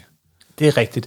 Men jeg tror sådan set, det er nemmest at begynde omkring nutiden. Der er radio, tv, computer, det er, det er den første bølge af menneskelig øh, innovation ja. og opfindelse, og, og hvor det amerikanske imperie dominerer verden. Og så cirka... cirka så sker der jo en meget vigtig begivenhed. Det amerikanske imperie kommer ind i en øh, handelsstridighed med Nippo, det japanske imperie. Nemlig? Og deri bliver atombomben opfundet, nemlig.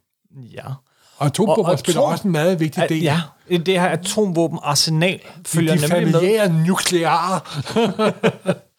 Og øh, omkring hundrede år fra nu, eller øh, i den her tidsregning, som vi bliver nødt til at holde os til, fjorten hundrede til tretten tusind år før, tretten tusind år før, begynder menneskeheden så småt at udforske og flytte til andre planeter. Først spreder det sig i, i solsystemet. Ja, og det er godt. Fordi der bruger han jo det ord, der hedder, der hedder des, despora. Ja, den lille despora. Ja, den lille despora. Og despora betyder jo spredning, ud, ja. ud, udvandring, og bliver især meget brugt omkring øh, den jødiske tradition, simpelthen. Ja, igen, der er den der øh, religiøse reference. Og, og i løbet af et par hundrede år, eller øh, næsten tusind år, så øh, er der faktisk tyve gange så mange mennesker, der bor væk fra planeten Jorden, simpelthen. Som der er på planeten Jorden. Og, og det er sådan set meget godt, fordi, fordi jorden bliver ramt af en gigantisk asteroide simpelthen. Og bliver smadret. Simpelthen. Og det, inden da når de dog at flytte mange skatte væk fra jorden. Jamen, jorden står der endnu. Den er ja. bare temmelig ødelagt. Og det er faktisk meget smart af Herbert at gøre det her, synes jeg. Fordi altså, det, det er også sådan, han skal ikke hele tiden forholde sig til jorden engang. Alle øh, klassiske science fiction, galaktiske imperier, de har det der med... Ja, boede vi ikke gang på noget, der hed jorden? Ah, kom on, den gamle armestue-historie skal du sgu længere ude på landet med. Men jorden er der, den er bare totalt smadret, ja. og den bliver gjort til, øh, til en slags park. En nationalpark, kan Nej, man sige. Ja, ja, sådan her, erfarings, øh, vi, vi, vi kom en gang herfra, og den er vældig sjov at besøge, men den er røvkedelig. Og øh, tretten tusind år her, før, øh, før Guild, så flytter man de vigtigste objekter, den kunst, man kan redde. Øh, hvad man nu kan redde, flytter man til andre planeter. Mona Lisa, Jack Kirby's perfekte samling af original kunst. Nu for at tage de tre vigtigste ting i menneskets historie. Ja, men der er også nogle malerier, som faktisk dukker op senere. Jeg sagde i, Mona Lisa, gjorde jeg ikke? Jamen, det er ikke Mona Lisa. Det er... Øh... Jeg ved ikke om, at jeg siger Mona Lisa, så det var det vigtigste maleri i hele menneskets øh, his, historie. Hvad det ja. selvfølgelig ikke er. Nej, det er faktisk Van Gogh. Øh, Nej, det er, er ikke. Cottetish at Cotteville. Hedder, hedder maleriet som... Det er Bellini, The Awakening in, uh, in the Garden, Morten, men det er I, noget helt andet. Morten, Morten, i Frank Herbert's Dune, Heretics of Dune, som du ikke har læst tyve år, der dukker billedet op, og det har faktisk en ret stor betydning okay. i den roman. Jamen, det er også det, der irriterer mig ved de to sidste bøger. Ja. Det er, han begynder at bringe ting frem, som den nutidige læser kan hæfte sig op på. Jamen, det gør han. Der er ikke også noget ja, det er med, fedt, der, er og det er en, øh, der er en anden... Øh, øh, En jo, anden, øh, jo. Der dukker en, øh, der, der dukker lige pludselig, det er så mærkeligt, der dukker en, øh, altså nu, nu er vi altså været treogtyve tusind år inde i fremtiden, når vi er ved Dune, og så ti tusind år senere, sådan tredive til fyrre tusind år inde i fremtiden, så dukker der en øh, ultraortodoks jøde ja. op, som lever på fuldstændig samme måde, ja, som ultraortodokse jøder har levet de sidste to tusind år. Det er en doven forfatter. Doven forfatter, ja. Frank Herbert. Ja, det er du så lige. Undskyld. Beklager har... disse religiøse stridigheder for åben mikrofon. han, han har bare en anden idé, end du har. Det er den rette læge, jeg prøver at udbrede. Nå, det er tilbage til virkeligheden. Ja, øh, og så omkring øh, jamen, øh, skattene, hvad hedder det, alt muligt kommer væk. Jorden får ligesom sådan et hovedsæde øh, på, på noget, der hedder Ceres, øh, et andet sted. Øh, og der er det første sådan pseudogalaktiske imperium. Det er der nemlig. Men det er et pseudo-imperie. Fordi? Fordi de kan jo ikke holde... Fordi kontakt de, tager lang tid. Kontakt tager lang tid, fordi man har ikke fundet instant communication imellem planeter. Der er ikke noget, der er hurtigere end lyset nemt. Nej, og det tager faktisk ret lang og det, tid. Og hvis du ikke kan bevæge dig hurtigere end lyset, så er det pisse svært at lave galaktisk imperie. Ja, øh, man opdager noget her, som vi måske kan vende tilbage til. Vi kan jo ikke gå i detaljer med alt, men man opdager omkring den her tid noget, der hedder suspensor-nullifikationseffekten, ja, som øh, grundlæggende handler om, at man kan ophæve tyngdekraften. Ja. Øh, og tyngdekraft, hvis man ligger sig, ligger jo, så handler jo også om tid. Ja. Tiden bøjer med tyngdekraften. Øh, men men øh, der kommer nemlig et, et imperie, et galaktisk imperie, der hedder The de Empire de, of Ten Worlds. For en af de første proto rå men, men, mentater, som der hed Einstein, ja, der også var med til at skabe atombomben. Ja. Han øh, også det, der kom den allerførste teori om, hvordan du kan forme tid og rum. Det er nemlig rigtigt. Så, og, og Frank Herbert har lavet sådan en lektie herfor. Men det er rigtigt, der kommer sådan et pseudo-imperium. Det kommer faktisk til at hedde øh, øh, de tusind planeters imperium. Alle politiske konstruktioner gør sig altid selv større, end de er. Ja, fordi det er egentlig kun af navn, at det er, ja, de tusind planeters imperium, fordi kommunikation kan ikke lade sig gøre, nej, over sådan nogle store afstande. Det jo, kan det simpelthen det foregår ikke, bare meget, meget langsomt. Jamen, det er det. Altså, det var nærmest, øh, eksisterede nærmest ikke. Den her planet, som ligesom har, er menneskehedens hovedsæde øh, over de her tusind, cirka tusind, to tusind år, Ceres, den bliver ødelagt øh, under et, et oprør. Igen, vi kan ikke gå i detaljer med alt. Øh, og så får vi så øh, det, der hedder... Øh, øh, og det tager fire tusind år. Altså, bare lige til sammenligning. fire tusind år. For at tænke lige på, hvor meget der er sket i vores menneskehedenshistorie på fire tusind år. Der er en periode på fire tusind år, som hedder øh, The Age of Pretenders. Som starter efter... Because I'm the great pretender. Og, og, eller The Age of ten thousand Emperors, altså tusind kejser, fordi hvem skal chef? Og det er krig, og der er alt muligt, og krig tager bare så lang tid, når der er sådan nogle store afstander og sådan noget. Så det er, det er et stort kaos, og, og, og menneskeheden får ikke rigtig virkelig videreudviklet sig, fordi de hele tiden er i, i de her stridigheder og afstande, og, og det, det er bare noget lort. Men øh, så bliver der en fyr født, og det er måske her, jeg vil lige, vi, vi skal zoome lidt ind. Så er der en fyr, der bliver født, der hedder Holtzman. Holtzman? Ja, og han er ret vigtig. Han er meget vigtig.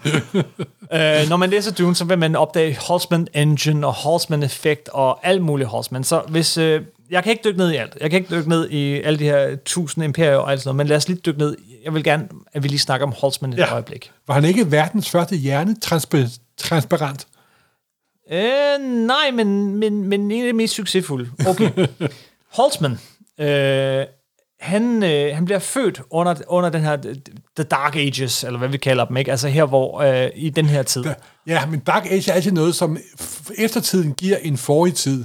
Ja. Folk, der levede over den mørke middelalder, de havde sgu solskin og lys, og havde det ganske store alvist. Men det havde han sådan set også. Han var, øh, han var søn af en guvernør, øh, og han var rigtig sportsfanatiker. Hvis du, jeg tænker igen Star Wars-sammenligningen, så, så er han øh, lidt ligesom podracing.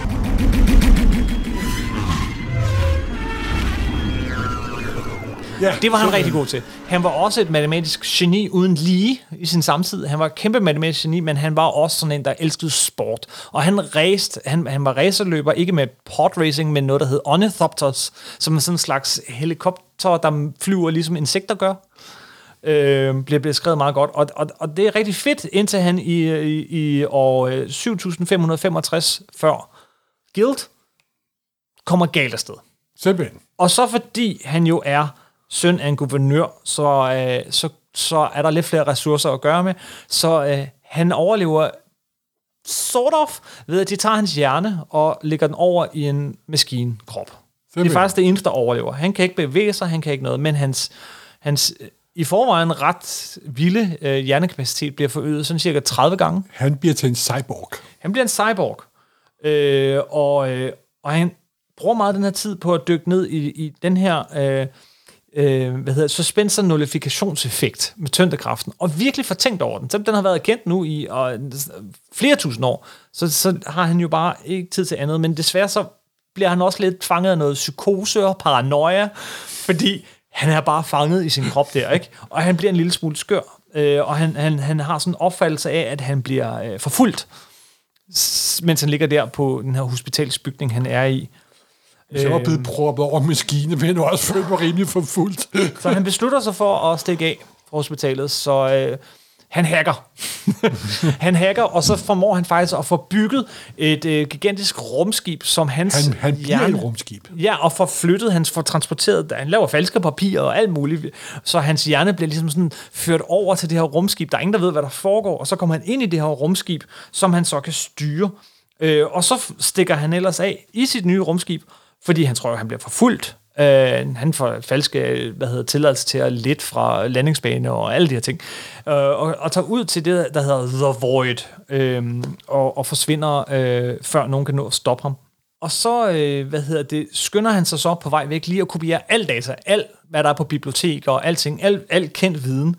Og, uh, og så sender han så til dem, han tror forfølger ham, uh, sådan nogle virkelig mærkelige, underlige beskyldninger og alt muligt, totalt underligt. Men det særlige er, at han sender det med det, der så senere bliver kaldt for Holtzman-bølger. Og det vil sige, og det er jo vigtigt det her, direkte kommunikation. Altså, og vi, vi, vi, selvom det er tusind lysår, så er det fra sekund til, altså så er det simpelthen samtidig kommunikation. Altså det ultimative punkt er uendelige mængder information og ja. uendelige afstande på uendelig kort tid. Bare, hvad, hvad, hvad det betyder, altså hvad, hvad det kan betyde for, for hele det her galaktiske imperium på sigt, ikke? Det kan betyde, at, at det kan blive til et galaktisk imperium. Ja, præcis, for det er jo slet ikke imperium på det her tidspunkt. Øh, men, men de skynder sig, altså, øh, altså så, så dem, der er sådan på planeten, han sender det til, der hvor hans far stadig bor og alle de her ting, de, de, de bliver jo helt... fuldstændig tosset over, det, det det kan lade sig gøre, men også rimelig forvirret over, hvad det er, han skriver, fordi det er sådan noget med, I efter mig og sådan noget, og hvem? Og hans far bliver faktisk lidt bange for, at hans søn, som har det her gigantiske rumskib, som flyver rundt sådan... Som der er et gigantisk rumskib. ja, øh, bliver lidt bange for dem, så øh, han, han tænker, at nu må de hellere øh, stoppe ham. Øh, stoppe hans egen søn.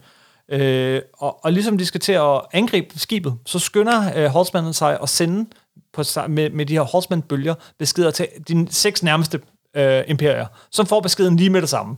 Som igen, pyt med indholdet, det er bare det, at det dukker op på den måde, og de kan ligesom se, at det er samtidig. Hvis, der, hvis man de, ved, at noget kan laves, så ja. kan man også selv lave det.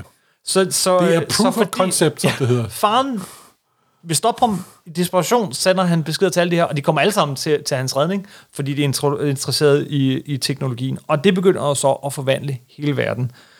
Øh, men, øh, men, men, men hans rumskib øh, bliver sådan ligesom ødelagt under den her kamp mod hans far og dem, der kommer og redder ham. Så han, øh, han bliver sådan ligesom skudt ud af kredsløb. Og, øh, og, og, og kan og godt se... Og forsvinder i flere tusind år, ikke? Øh, et tusind otte hundrede toogtres år. Ah! Undskyld! forsvinder han, øh, han, han, han kan jo godt se, shit, hvad gør jeg? Så han, øh, han, han øh, lægger sig selv i sådan en inter... Øh, hvad hedder stasis. Fordi han kan se, okay, der kommer til at gå et tusind otte hundrede toogtres år, før jeg er tilbage i, i, i, i omkreds her i nærheden, af mit, hvor, hvor jeg ligesom... Høbersbøger er præget af meget stor langtidsplanlægning. Ja. øh, så, øh, så et tusind otte hundrede toogtres år senere, så, så vender han tilbage, øh, og, øh, og det viser sig så, at den her, de her Holtzman-bølger øh, i mellemtiden har skabt en gigantiske øh, genforeningskrig. Wars of Reunified Kingdom. øh, så så øh, da han vender tilbage, og der er de her kæmpe kampe, så siger han, okay, jeg tror lige, jeg gemmer mig igen.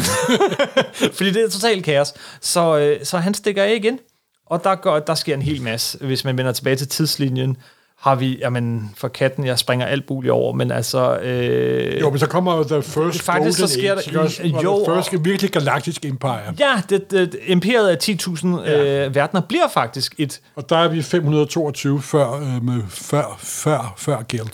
Ja, øh, og, og, og vi har den første gyldne alder, altså hvor at alt bliver samlet under en kejser, og, og, og det hele kører. For hver galaktisk imperie har altid et Golden Age. Ja. Og Golden Age ligger altid i fortiden. Da han så vender tilbage igen, så er der gået øh, lidt længere tid. Nu er vi øh, så to tusind år senere, sådan cirka igen. Så vender han tilbage en tredje gang, ja. Holtzman. Og introducerer en ny spændende ting. Ja, på det her tidspunkt, så er hans hjemplanet, der har jo gået så mange år, så hans hjemplanet er blevet sådan en slags fængselsplanet. Ja. Øh, og og, og der, er, der, er sådan, der er ikke så mange på den her planet og sådan noget, så, så da han prøver at kommunikere med dem, øh, og, og han, stadig, han er i øvrigt stadig sådan lidt paranoid og tror, at de er, de er efter ham. Øh, så så, øh, så øh, han kommunikerer med dem, og han kommunikerer jo på det her arkæiske sprog, det her sprog, man snakkede før The Golden Age og sådan noget, altså flere tusind år gammelt sprog, så, så folk fatter ikke først, hvad det er, der sker. Det tager lidt tid, før man finder ud af, at det her, det her sprog, man talte i, i, i The Dark Ages, øh, hvad det egentlig er, man finder ud af, at det, han siger faktisk, øh, er rimelig vildt. Han snakker om noget, der hedder The Planar-effekten, som er den anden store opfindelse, han bringer til menneskeheden, nemlig skjolde. Det defensive shield.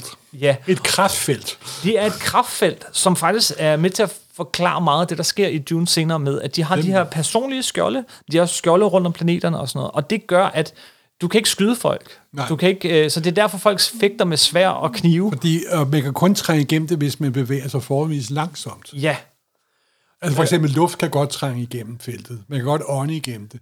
Men det er lidt ligesom de her, ligesom, ligesom er en sikkerhedsbælte i en bil. Hvis du bevæger dig roligt og langsomt i sædet, så følger bæltet med. Hvis der kommer en pludselig opbremsning, så låser bæltet. Skjoldet fungerer lidt på, på, på samme måde. Simpelthen. Ja, og, og, øh, ja, og, og så, så det, er, det er jo faktisk en kæmpe øh, hvad hedder det, opfindelse. Og så samtidig så siger han også, hør venner, jeg vender tilbage om to tusind år. Og så finder de også ud af, at man skal lade være med at rette en laserstråle mod skjoldet. Ja, hvad sker der, hvis man skyder med laser på et skjold? Fordi så springer både laserstrålen og skjoldet i stykker og laver en lille mini-atomeksplosion. Så folk holder hurtigt op med at bruge strålepistoler, simpelthen. Det gør de. Men fordi hvis du skyder på ham der ti komma fem kilometer bort med en laserstråle, så kan du selv risikere at sprænge luften før. Det forandrer en total, alt, det forandrer al form for menneskelig kon, konflikt. Det gør det. Og, og han siger så også, at han vender tilbage igen. Ja. Han er stadig lidt paranoid, men han siger faktisk, hvornår han kommer tilbage igen. Så da han kommer tilbage igen, er folk klar, at han er der, og de sådan, kom med dit ord til os. Og det gør han, og han præsenterer, nu er han tilbage, nu er vi i nitten halvfjerds, før, øh, før Guild. Og der præsenterer han så sin forenede teori, altså øh, lidt ligesom The Theory of Everything. men, men, men det, der gør, altså hvordan at man, man ved at for, forene øh, den her, øh, hvad hedder, de her forskellige øh, teorier og effekter, han har, så gør han det her med, at man, ikke, man kan rejse over enorme afstande, og man kan kommunikere over, over store afstande. Den, den Unified Effect Theory, som, som, som ligesom samler en masse fænomener, nærmest starter fysikkens lov forfra, altså forståelsen af dem. Øhm, og så siger han ellers, at, øh, at jeg vender tilbage, øh, fordi jeg har faktisk en endnu større opfindelse. Jeg har en endnu større ting for menneskeheden, men jeg skal lige tænke den færdig. Så giv mig lige lidt tid, og med lidt tid mener han et tusind otte hundrede år igen. Okay. Så han siger til dem, øh, jeg kommer tilbage, og det her, det er en ny Golden Age. Det er en ny Golden Age. Det hedder The Second Golden Age. Altså, det, folk er helt vilde, og ej, hvor bliver det godt, når han kommer tilbage, og Og, øh, og, og komme med den sidste store, øh, hvad hedder det, åbenbaring for menneskeheden. Men to tusind år er lang tid. Det må man sige. Så det, der sker, er, at menneskeheden sådan løber ind i nogle problemer. Øh, Jamen, der sker måske den mest afgørende begivenhed. begivenhed mere afgørende. I, mere, den mest afgørende begivenhed i hele Dune-kronologien. Faktisk mere afgørende end Holtzman selv. Eller i Dune-trin. Ah, måske ikke Dune, men næsten ligesom vigtigt. Hvad er det, der sker? The Bol- Bolterian Jihad. Ja, yeah, og der har vi igen det der religiøse, ikke? Det er en jihad. Yeah. Uh, the Bolterian Jihad er, uh, er noget, som bringer menneskeheden på, på altså ødelægger alt det, der er opbygget her. På randen af udslettelse og skaber en helt ny form for samfund. Ja. Yeah. Det, uh, det er et oprør mod kunstig intelligens. Mod A I'er. Øhm, mod en kom, lang mod historie kom, om, hvorfor det starter med. Du må med ikke en skabe en maskine i de hjernes billede. Præcis. Øh, og igen super interessant, og med store, store øh, effekter for hele den måde, Dune er bygget op senere. Men altså, det er et oprør mod maskiner, øh, mod, mod at tænke som maskiner, mod A I. Og selvfølgelig er der brug for A I ikke til at tænke rejse. Som maskiner, det er op... Ja, som, som, ro, som robotter skabt i, i en menneskehjernes billede. Øhm, folk, og det hele starter med en, der mister sit barn, fordi hospitalets administrator beslutter sig for, at hun skal have en abort, og hun finder ud af, at det er øh, en A I og ikke et menneske. Det er en lang historie.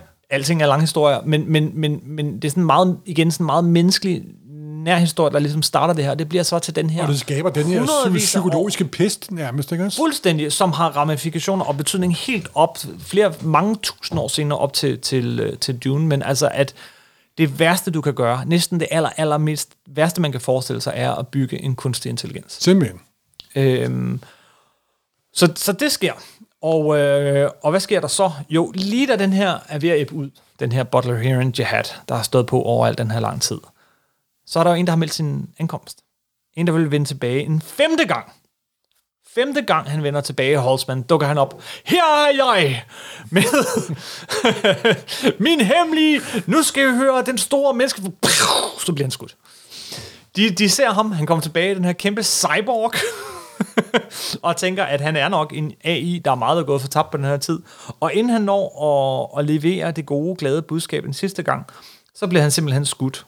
Øh, dræbt, smadret, de samler sig, altså de har alle sammen samlet sig, bittesmå rumskibe alle sammen, og han skynder sig at åbne det her skjold, ikke? Så de ikke kan gøre ham noget, men de er jo, de er jo selvmorderiske, så, så det udnytter de til at, at, at udslette Holtzman, som på den måde har øh, hvad hedder det øh, forandret hele universet, øh, og hans, hans øh, sidste store opdagelse bliver aldrig kendt. Han var oppe imod en endnu større forandring, The Jihad, The Bolterian yeah. Jihad. Ja, og hvordan religion på den måde, jo den her kommentar med, hvordan det kan forandre og forskrue. Den evige kamp mellem tro og videnskab, simpelthen. Ja. Men efter alt det her, øh, jamen, øh, så, øh, jamen, så sker der to grundlæggende ting. Øh, dels så får, øh, så efter alle de her krige og alle de her ting, så får vi øh, et andet stort slag, vi ikke skal gå i detaljer med, der hedder The Battle of Corrin, ja. Som man også vender tilbage til mange gange, men det, der kommer ud af det, er, at universet får en kejserfamilie. Ja, og der, er, og der kommer mere, mere tre grundpiller i det nye galaktiske imperie, der opstår. Ja. Og der begynder også, fordi før i tiden, når man rejste imellem stjernerne, gennem The Void, så skulle man navigere. Og det foregik ved hjælp af computere. Ja, hvad gør man så, når computere er blevet forbudt? Så begynder man at bruge melange. Det var det her krydderi, vi snakkede om. Profetiske kræfter, prækognitive kræfter simpelthen. Så, men, så de her genetisk ingenierede, genetiske forandrede væsener, der bliver til guilds dermen, ja. de, de lever og ånder i det her melange og gør dem i stand til at styre de her gigantiske stjernekrydser gennem, hvordan rejser gennem, du, gennem rummet, hvordan rejser du milliarder af lysår uden at støde ind på milliarder en, af lysår, eller, men millioner, nej, millioner af lysår. Hvordan rejser du millioner af lysår uden at støde på en asteroide undervejs og blive totalt smadret? Nej, fordi det gør du jamen, ved, de, de, de er jo det her hyperrum, de er The Void. De folder rummet. De er det her ikke. Nej, de folder nemlig ikke rummet. Det er taget fra filmen. Det er rigtigt. Undskyld, det, den trækker du kommer, det, du, du igen. Du har ret. Det er kryds og ondskab. En af de værste ting med filmen er... Morten, okay, undskyld, undskyld. Skat dig. Ja, okay, ja, det var fint. Vi har ikke en rettroende uh, dunfan i blandt os simpelthen. Jeg bytter nogle gange... Vi er ved at lave et kætterisk bål bestående kun af Brian Herbert-bøger. Jeg har to tidslinjer med i dag. Nej, du har ikke. Den ene, du har en sand lærer og en falsk bevidsthed. Nej, nej, nej, nej. Det vender vi tilbage til. Nej, vi gør ikke. Jeg har ret. Du var ved at sige noget ret vigtigt, faktisk. Ja. Der er ligesom tre ting, der samler sig på det ja. tidspunkt. Og der er øh, tre enheder, der er det galaktiske imperie styret af kejseren på den gyldne løbes trone. Ja, med landsrådet. Ja, med, land, med øh, landsrådet. Landsret. Ja. Taget for Skandinavien, så det er jo her, her, ærligt. Men nogle familier, som, som jo på den måde... Altså, altså, der er huse, der er huse, der huse. er opstået. Og det er jo middelalderen skrevet, skrevet stor, simpelthen. Yes. Det er bar- bar- bar- baroner og baronesser og adelsdømmer, der altså bliver styret af en konge, skråstreg, kejser, simpelthen. Yes. Det er det romerske imperie, simpelthen. Ikke? Det er det nemlig. Og fordi, det var derfor, vi startede med at snakke ja, om det romerske imperie. Og så er der øh, The Space Guild. Ja. Fordi at de er de eneste, der har det rumlarvet. De har monopol og virkelig monopol på alt transport imellem stjernerne. Yes. Selv kejseren er underlagt space-lavet, og husene er underlagt space-lavet. De skal holde sig gode venner med rumlavet, for ellers mm-hmm. så kommer de ikke, kommer de ikke på ferie simpelthen, ikke? Og, og så er der en tredje, en økonomisk enhed. Ja, en slags... Uh...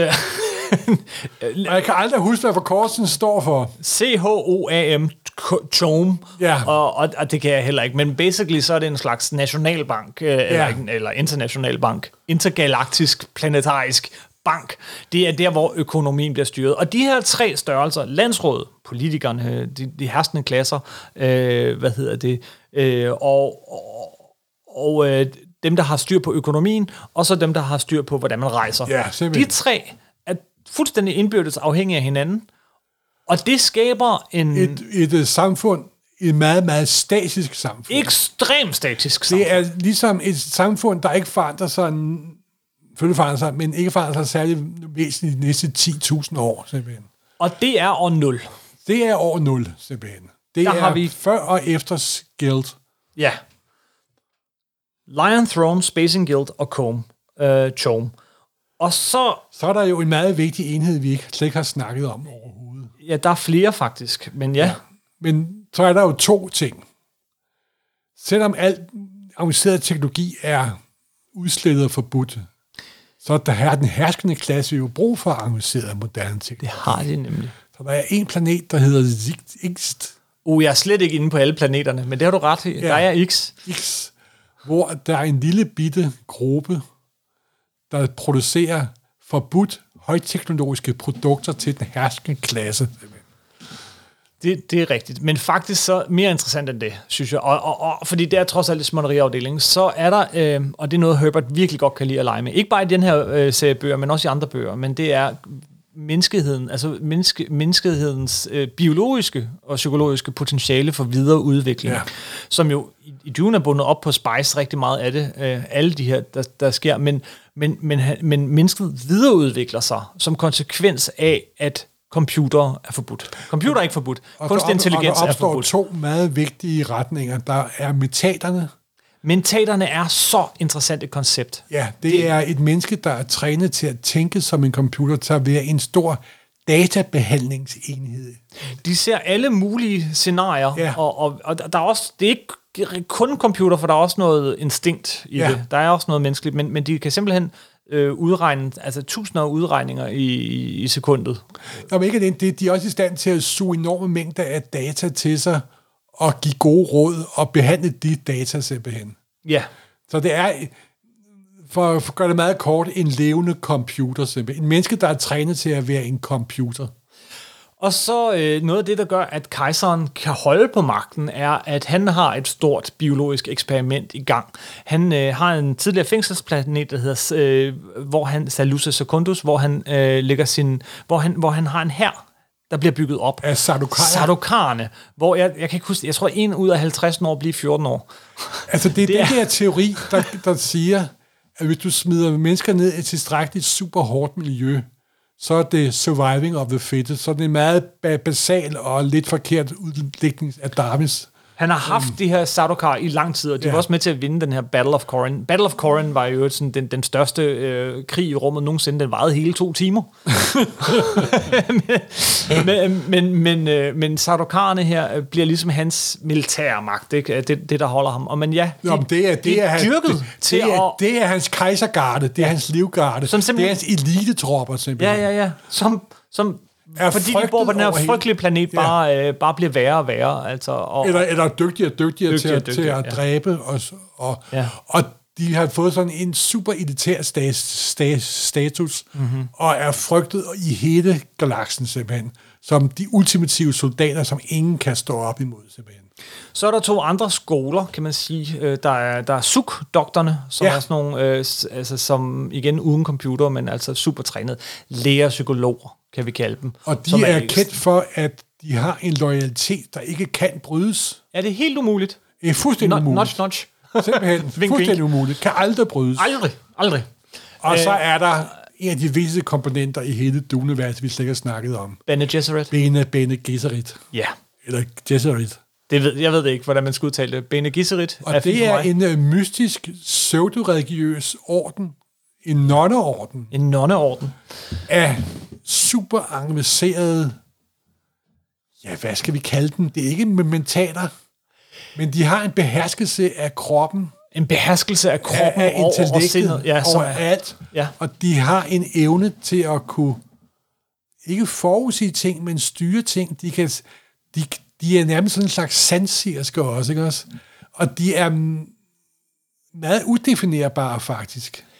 Men de er sådan overmenneskelige, i, i, altså i, i hvad de kan, altså de, de øh, og, og altså med at styre deres deres deres krop og, og så videre. Men men det grundlæggende det vigtige her i, i forhold til Dune er, at de har en plan, en plan som men de, de er, har, ja, de har en plan. De vil lave en mandlig Bene Gesserit, som er deres messias. Simpelthen. Og de ved, at det vil tage cirka ti tusind år. Så de laver en, øh, en plan, som udvikler sig selvfølgelig, men en, en, simpelthen en plan, den og den skal parre sig med den for at få den. Så de, de har laver en avlsplan en for, for menneskeheden. Der tæller ti tusind år frem. Ja, fordi Bene Gesserit udadtil er de kun en rådgivende og hjælpende organisation. Ja, som er helt inde ved hver eneste. Der findes ikke et eneste hus, der ikke har en Bene Gesserit ja, præst inde ved sig, fordi de, er også, de har forbindelser, og de har viden. Og som, og, så, så alle har en sugtdoktor, alle har en mentat, øh, alle med penge, og, og alle har en Bene Gesserit. Alle de her skoler opstår sådan hundrede, to hundrede, tre hundrede år efter øh, efter Guild. Bolterian Jihad og Jihad, fordi... Da der ikke er computer, så finder menneskeheden andre veje mm-hmm. til at styre og forme verden simpelthen. Øhm, og, så, så, og den her langtidsplanlægning bliver mulig, også fordi mennesker faktisk lever meget længere. De lever ikke ti tusind år, eller tusind for den sags skyld, men ved hjælp af spice, så kan man leve længere. Den har mange egenskaber, blandt andet også det, at den forlænger livet. Ja, og den gør, at sugdoktor, øh, mentater bedre kan... Ja. Øh, øh, de bruger noget, der hedder saffron. Faktisk opdager man, at hele... Det galaktiske imperie er afhængig af en eneste stof. Yeah. Det er melange, the spice of life. Og når et samfund kun er afhængig af én ting, yeah. så bliver det meget statisk og meget følsomt. Yeah. Lidt ligesom i vores dage lige nu. Der er ikke flere chips. Der er ikke flere chips. Hvad, hvad gør vi? Nu er vi jo lidt afhængige af vores data. Det net af data, der omspænder hele verden. Utrolig følsomt for, for verdensøkonomien. Forestil dig det forstørret uendelig mange gange i et gigantisk imperie, der har levet på samme måde som en insekt frosset i rav, mm-hmm. hvor det kun er melange, der styrer det hele. Og, den, der og melange, har... kan kun, melange findes kun et eneste sted i hele universet. Et eneste sted, og det er? Det er på planeten Arrakis, som der i populært omtale bliver kaldt for Dune. Ja. Og nu vil vi være noget tilbage til. et tusind et hundrede og halvfems år efter Guild oprettet starter Dune. Nej, ti tusind år. Undskyld, ti tusind år. Ja, ti tusind et hundrede og halvfems år ja. Efter starter Dune. Og den starter med den her planet, et af de her huse, Atreides, huset Atreides, som er sådan et, et, et af de store huse, men ikke et af de største huse, som bor på planeten Caladan, hvor de har boet i tusinder og tusinder år. Og der en planet, har, der er have og grøn og vidunderligt. Ja, det er underligt. Det, det er paradisets have, ja. Simpelthen. Og den her højt respekterede, meget ærefulde øh, baron Leto har fået besked på af kejseren, at nu skal han flytte. Han skal forlade den her planet, som har været i, familiens, øh, i familien i, i tusind år, til den her ørkenplanet.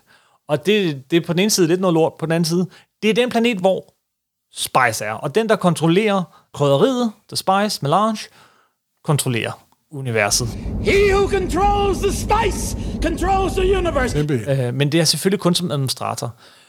Før dem, så er der og jo et andet hus. Han er klar over, at der er ondskabens kræfter bagved. Ja. Men han går ind i fælden med, med åbne øjne. Han ved den fælde, og han gør ja, fuldstændig med åbne øjne. Og, og, øh, og, og før det er der et andet hus, der hedder Harkonnens, som, som har øh, haft det der og har tjent så mange penge på det. Men de har ikke været specielt gode til at administrere det. Nej. Blandt andet, fordi de administrerer kun ved hjælp af terror og vold. Ja. En af de øh, ting, der så også er på planeten Dune, og det her ved vi heller ikke fra bogen, fordi det er alle sammen forhistorie, vi er stadig i gang med forhistorien, det er et, øh, et folk, der hedder fremenerne. Der er kendt som det her lille, usle ørkenfolk, der knap nok kan overleve og klinger sig til livet ude i ørken. De er fremenere, som der vist bare er en flok banditter, der prøver på ordentligt men det er faktisk, i, i udkanten. Jamen det er faktisk lidt interessant. Ikke? Ja, det er de vist nok, men hvis man ja. så læser Dune Encyclopedia, og der er også hints i Dune-bøgerne, og især senere, så er det jo faktisk oprindeligt sådan et folkefærd, sådan et nomadefolk, som, som øh, rendte rundt.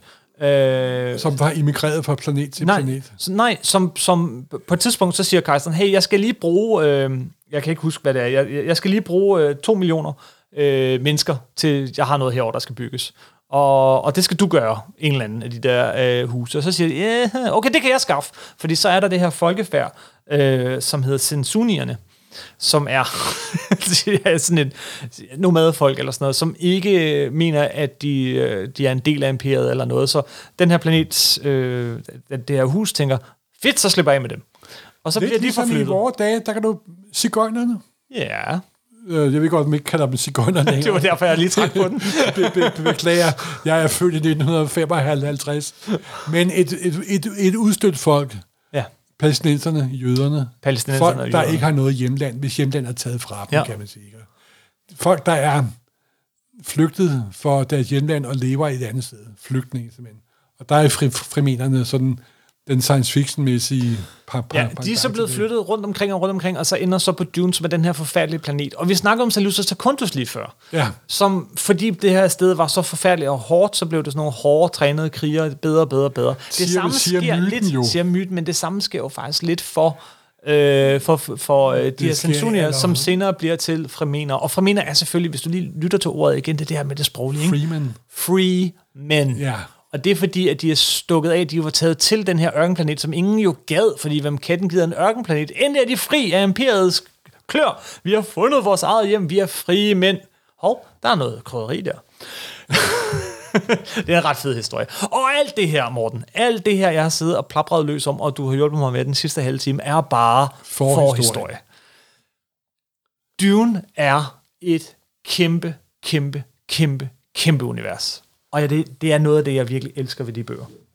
Også en meget sjov ting, som vi slet ikke har været inde på, at Dune-bøgerne er jo i virkeligheden en historie, der foregår uendelig lang tid tilbage i tiden, fordi alle, hver eneste kapitel i alle Dune-bøgerne starter med et citat yeah. fra en bog, eller et en foredrag, eller en tale, eller en tekststykke, der stammer fra lang, lang tid ude i fremtiden. Det, det er så rigtigt. Hele, alle Dune-bøgerne er virkelig en, en historiker, der råder en anden bibliokar, der råder rundt det her kæmpe bibliotek og finder en masse tekst, tekststykker, der handler om den her fjerne fortid, som der er den handling, vi har nu med Dune og Paul Atreides. Det er virkelig, og, det er historien. Og, og Jessica, ja, simpelthen. Det, det er ting, der er sket for lang tid. Og hver eneste kapitel starter med et citat, Mm. for en historisk bog, der kommenterer den handling, vi skal til at opleve, simpelthen. Og nogle gange afslører, hvad der sker. Ja, simpelthen.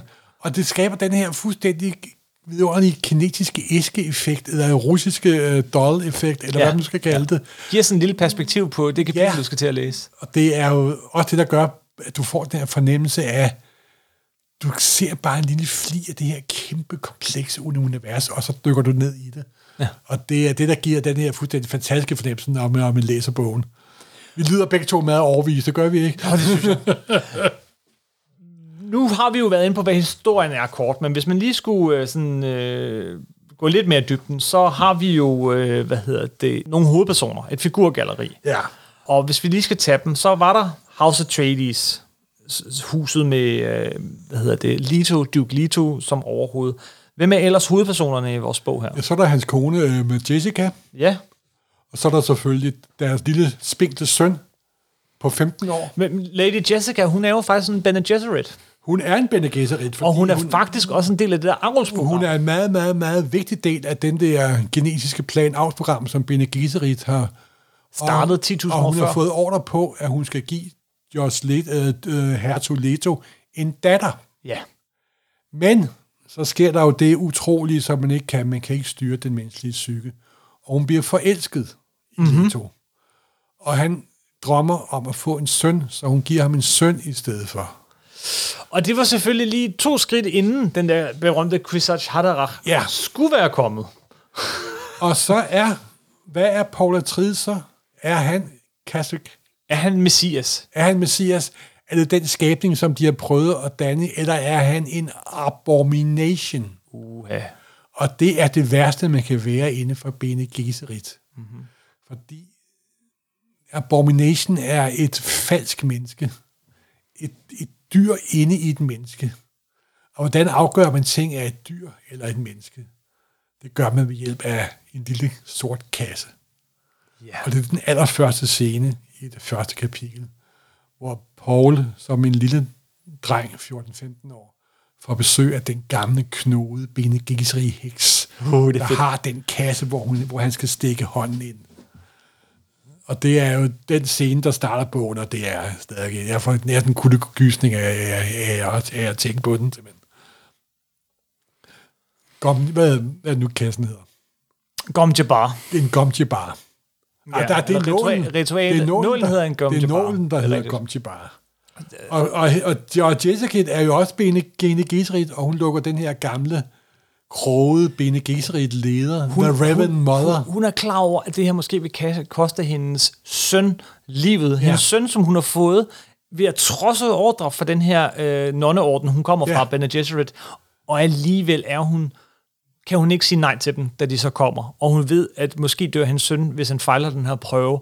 Men hun er stadig så indoktrineret, øh, opdraget af den her øh, nonneorden, at, at hun gør det, og hun tillader det, og hun risikerer sin søns liv. Og samtidig har hun jo også trænet sin det, søn. Det, det, var et, det var sådan et Abraham-øjeblik. Hun har også trænet sin søn i at være en Bene Gesserit. Ja. Hvad der også er ulovligt, jo. Hvilket hun ikke må, men nej. Hende der den gamle heks der, du så beskriver, hun er alligevel også sådan lidt... Øh, nej, det kan jeg godt forstå. Det var alligevel lidt fedt. Det må jeg ikke sige, men sej nok, Jessica. Men øhm, Jessica, hun skulle jo have været farmor til The Kvisach Hadarach, ja. Messias. Øhm, men spørgsmålet er, hvad der så sker, når man så springer et led over i den store plan. Lidt op, og så kommer der en mutant, eller der kommer en abomination, eller der kommer ja. i hvert fald en ting, som der forstyrrer den rette tidslinje, historiens gang. Yes. Og pludselig kommer der det her supervæsen, som der er så med til at forandre menneskehedens skæbne totalt og at dele simpelthen. Mm-hmm. Og det er Paul Atreides, eller Maudib, som han jo bliver kaldt, når han kommer til, til Dune. Skal vi komme ind på nogle af de andre figurer? Ja. Øh, figurgalleriet. Øh, bare lige for at line op. Vi er jo stadig, vi har jo ikke spoilet noget, så hvis du skal ind og se filmen om lidt, øh, eller læse bogen, så, øh, så har vi ikke spoilet noget nu. Ja, så er der jo øh, Gulag Halak. Gurney Halak. Gurney Halak.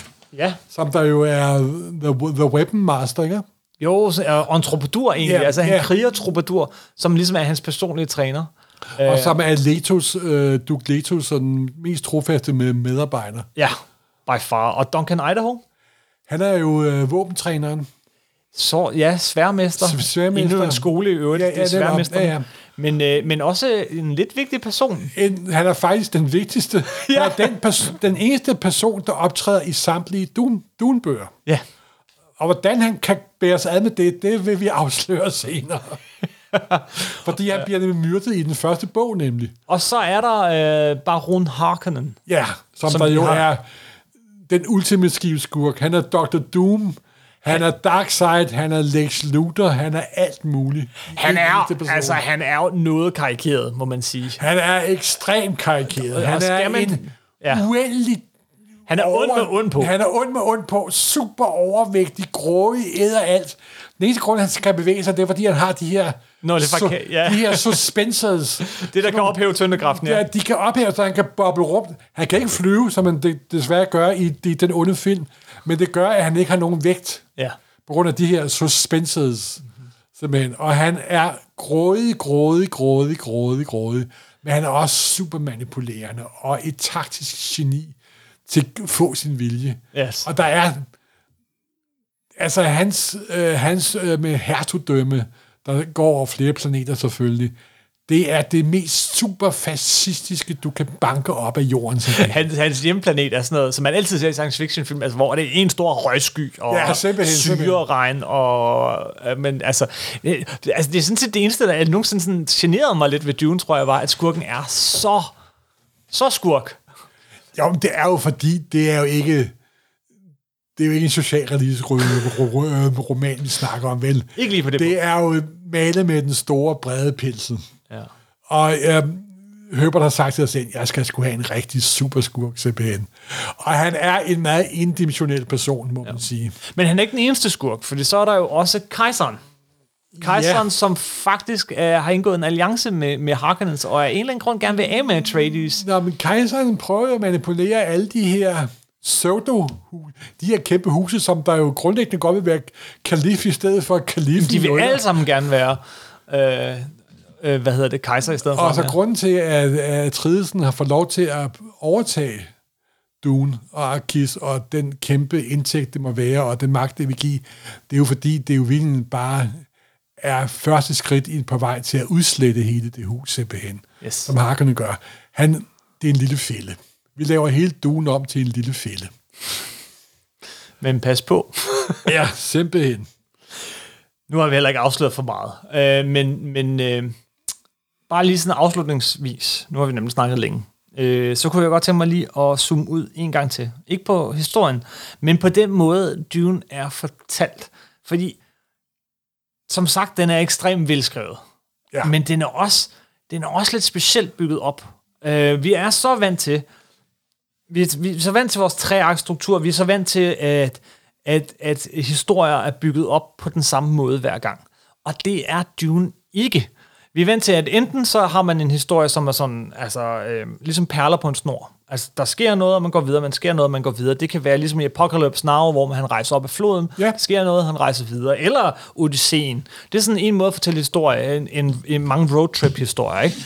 Og den, mere, den vi er allermest kendt til, øh, kendt og bekendt med, og som vi kan forudse, øh, og, og, øh, er jo berettermodellen, som er den, det er den klassiske Hollywood-film, ikke? Øh, lidt spændingskurve, en udvikling, der sker noget i starten, der er et point of no return og det hele.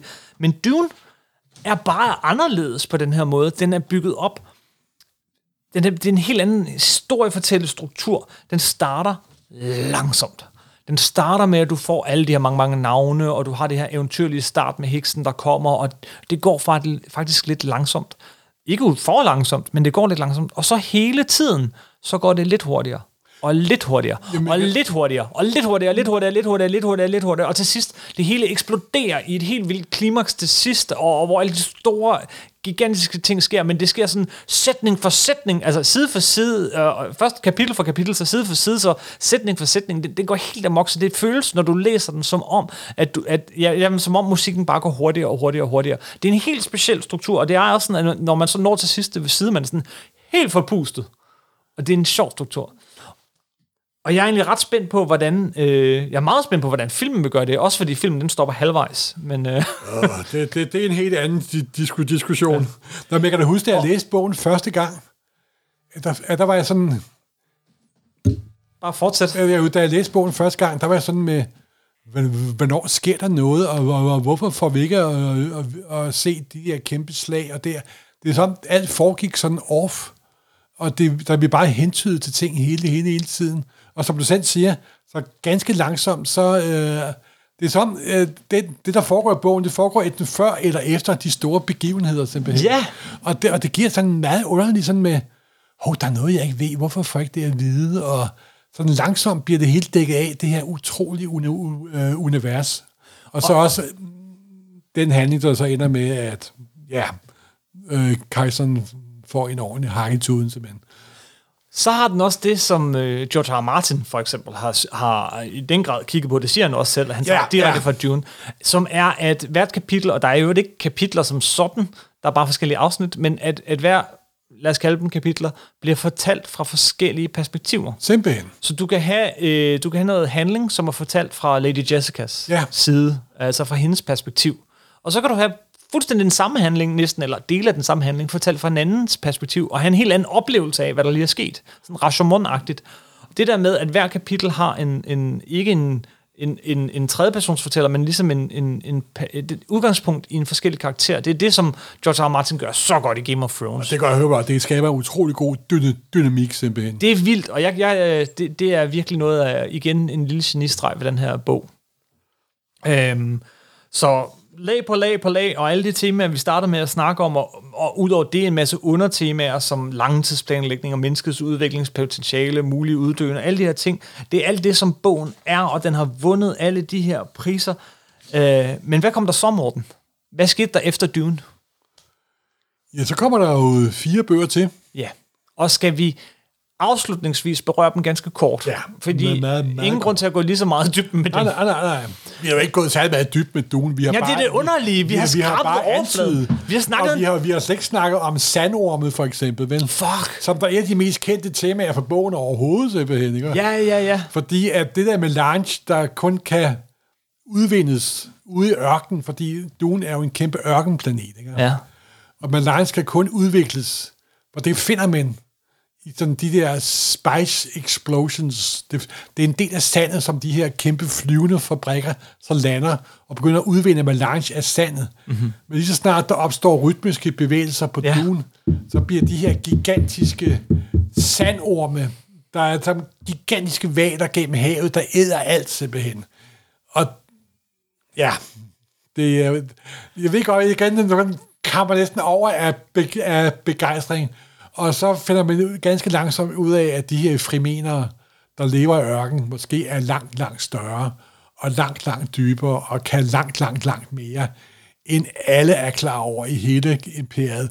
Og det er det, der er selve, ki, selve ki, kimen og kilden til, Bort, til Paul Atreides magt. Mm-hmm. Fordi det ender jo med, at det er kun moren og ham, der overlever, flygter fra familien, flygter ud i ørken, og møder fremererne, og der opstår den her syntese, hvor Paul Atreides går for at være et stakkels lille femten-årig knægt, til at være den her ultimative messias, der underlægger sig hele universet simpelthen. Og det er jo igen med den store, brede pensel. Og samtidig kommer der jo også ind med, at Jessica er gravid, da hun kommer ud af ørkenen, og har en datter, der bliver... Jeg ved ikke engang, hvad det er. Så nu en helt femtedel, som der bliver, fordi så bliver genik... Jessica jo en del af det fremenske samfund, og hun føder den datter, der er bevidst i selve fødseløjeblikket. Og det er så sjovt. Og, og hun har racehukommelse. Racehukommelse er et det andet er et, tema hos... Øh, fuldstændig andet ting. Igen, altså snakke om Dune i en enkelt podcast, det kan man ikke. Jamen det kan vi ikke, og vi har også et til. ja, ja, nej, men det kan vi heller ikke, fordi igen, som jeg sagde i starten, Dune-bogen er en middelbrugt mængde. Det er en, hvor du altid kan stille skarpt, og der er altid ti tusind nye detaljer. Ja. Og det er en... Nogle gange undrer man sig over, hvordan kan et menneske have skrevet den bog på kun seks år? Hvad begynder han bort sig ad, ad ja, med det? Ja. Og det er fordi, han har evnen til at få din egen hjerne til at skabe en kompleksitet, der, der slet ikke er der. Mm.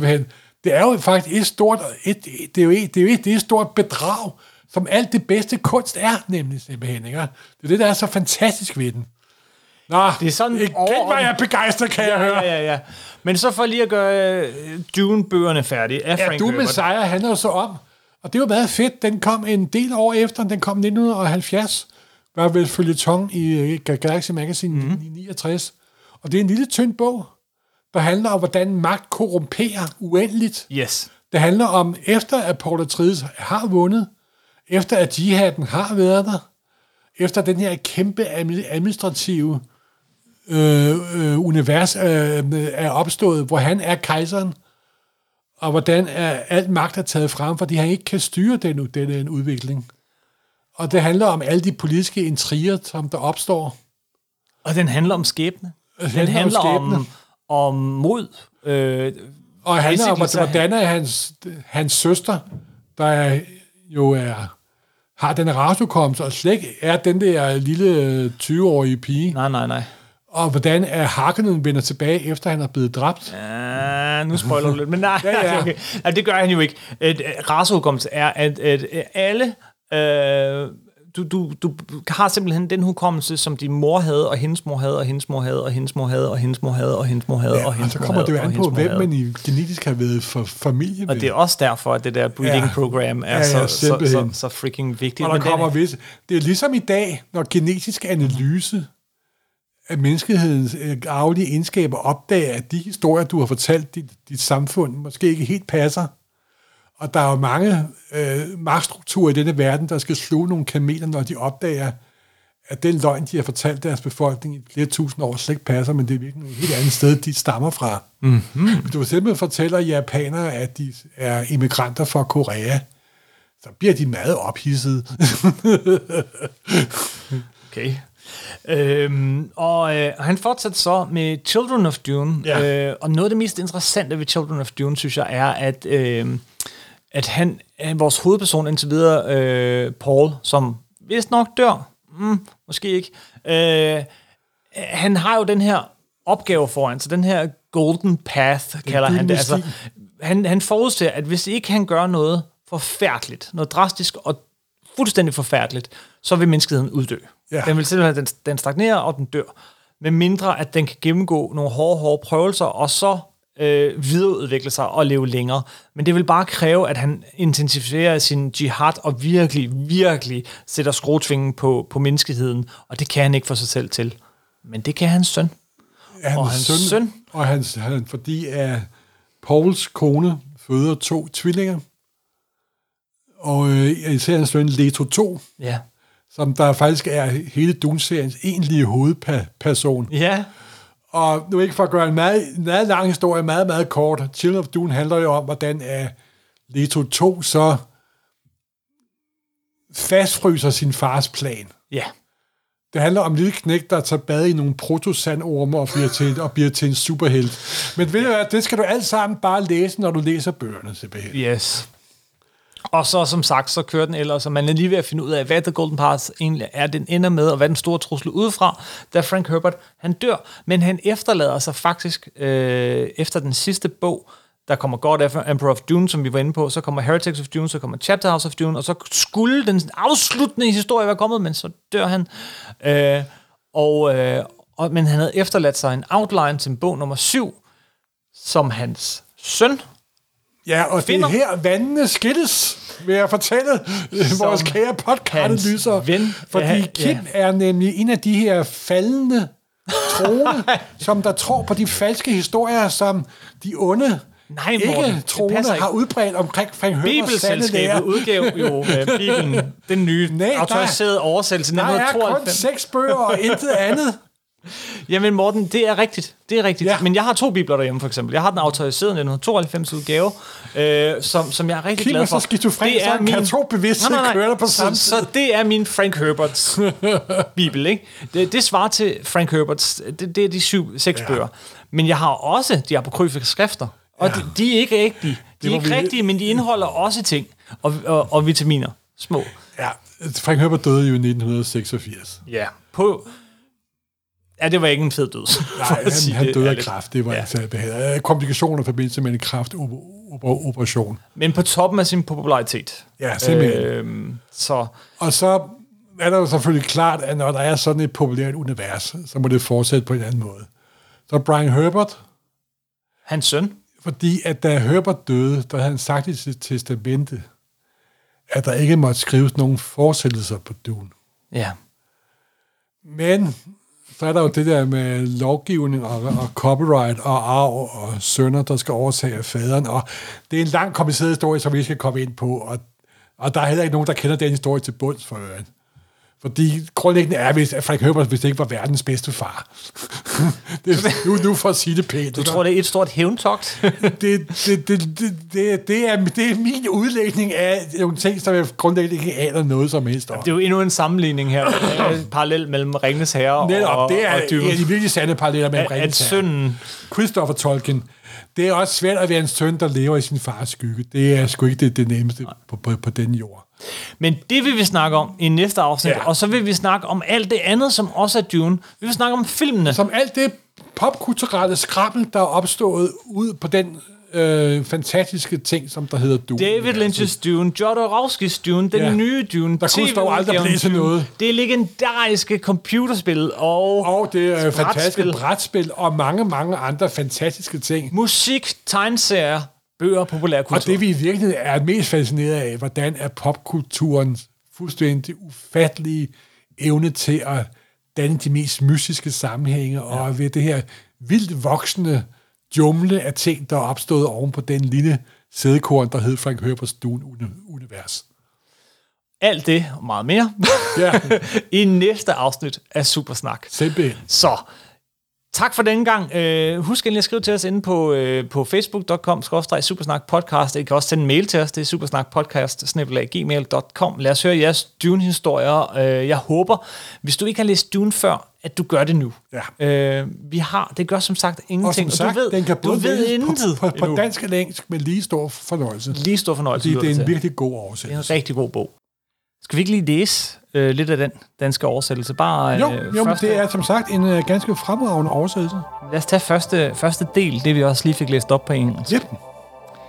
Den sidste uge, inden de tog afsted til Arrakis, på et tidspunkt, hvor rejseforberedelserne havde nået et hektisk og næsten uudholdeligt klimaks, kom en gammel kone på besøg hos drengen Pauls mor. Aftenen var varm, men inde i den ældgamle stenborg på Caladan, den borg, der havde tjent Atreides-familien som hjem i seksogtyve generationer, var der, som altid før et omslag i vejret, klamt og køligt. Den gamle kvinde blev lukket ind af sidedøren for enden af den hvælvende korridor, der løb forbi Pauls værelse, og et øjeblik fik hun lov til at kigge ind til drengen, der var blevet lagt i seng. I det dæmpede skær fra en svævelampe, der hang tæt ved gulvet, kunne Paul, der var vågnet, se en omfangsrig kvindeskikkelse stå lige foran hendes mor i døren. Der var noget hekseagtigt over den fremmede skygge. Det filtrede spindelvævs hår sad som en hætte omkring et mørkt ansigt, hvor øjnene skinnede som ædelstene. Er han ikke lovligt lille af sin alder, Jessica? Spurgte den gamle kvinde. En stemme pep, snøvlede som en ballesæt. Sen vækst er ganske normalt i familien Atreides, deres erhverdighed, svarede Pauls mor med sin dybe, melodiske stemme. Jeg ved det, jeg ved det, pep den gamle kvinde. Men han er jo fyldt femten. Ja, deres erhverdighed. Han er vågen, og han lytter, sagde den gamle kvinde. Den lille snedige filur, hun kluglo. Hm, som mennesker af blodet må være snedige, og hvis han virkelig er Kvisach Hadarach, ja, så... Pauls øjne var næppe mere end et par sprækker nede mellem øh, sengens skygger. Den gamle kvinde var, kvindes var som to klare ovaler, der syntes at vokse og gløde, alt imens de stirrede på ham. Hm, sov sødt, din lille snedige filur, sagde den gamle kvinde. I morgen, når du skal møde min Gom Jabbar, får du brug for alt din kunde. Og væk var hun. Hun skubbede hans mor ud af døren, som hun lukkede i med dump. Paul lå vågen og tænkte, hvad er en Gom Jabbar? Den gamle kvinde var det særeste, han endnu havde set i disse dage, hvor alt stod på den anden ende. Deres erhverdighed. Og så havde hun kaldt hans mor Jessica, som om hun var en simpel tjenestepige og ikke Bene Gesserit lady, hertugelig konkubine og mor til afhertugen. Er en Gom Jabbar mod noget fra Arrakis, som jeg bør kende, inden vi drager der til? Tænkte han. Han gentog hendes sære ord. Gom Jabbar. Kvisach Hadarach. Der havde været så meget, han skulle lære. Arrakis ville være helt anderledes end Caladan. Den nye viden tumlede rundt i Pauls hoved. Arrakis. Klit. Ørkenplaneten. Det er jo ikke nogen dårlig start på en bog. Ja, det er ikke. Og skynd dig, skynd dig at få den læst, inden filmen kommer. Ja, vær ikke ligesom Kim, der så filmen først, fordi så tror man på den falske lærer nemlig. Det er så meget ikke sandt. Det kan vi snakke om i næste afsnit. Ja. Ja. Hvor den religiøse krig fortsætter, og podcast nummer to om Dune-universet. I will face my fear. I will let it pass ja. through me. Ja. Husk, fear is the mind killer. Det er det nemlig. Fear is the mind killer. Tak for den gang. Hej hej. I must not fear.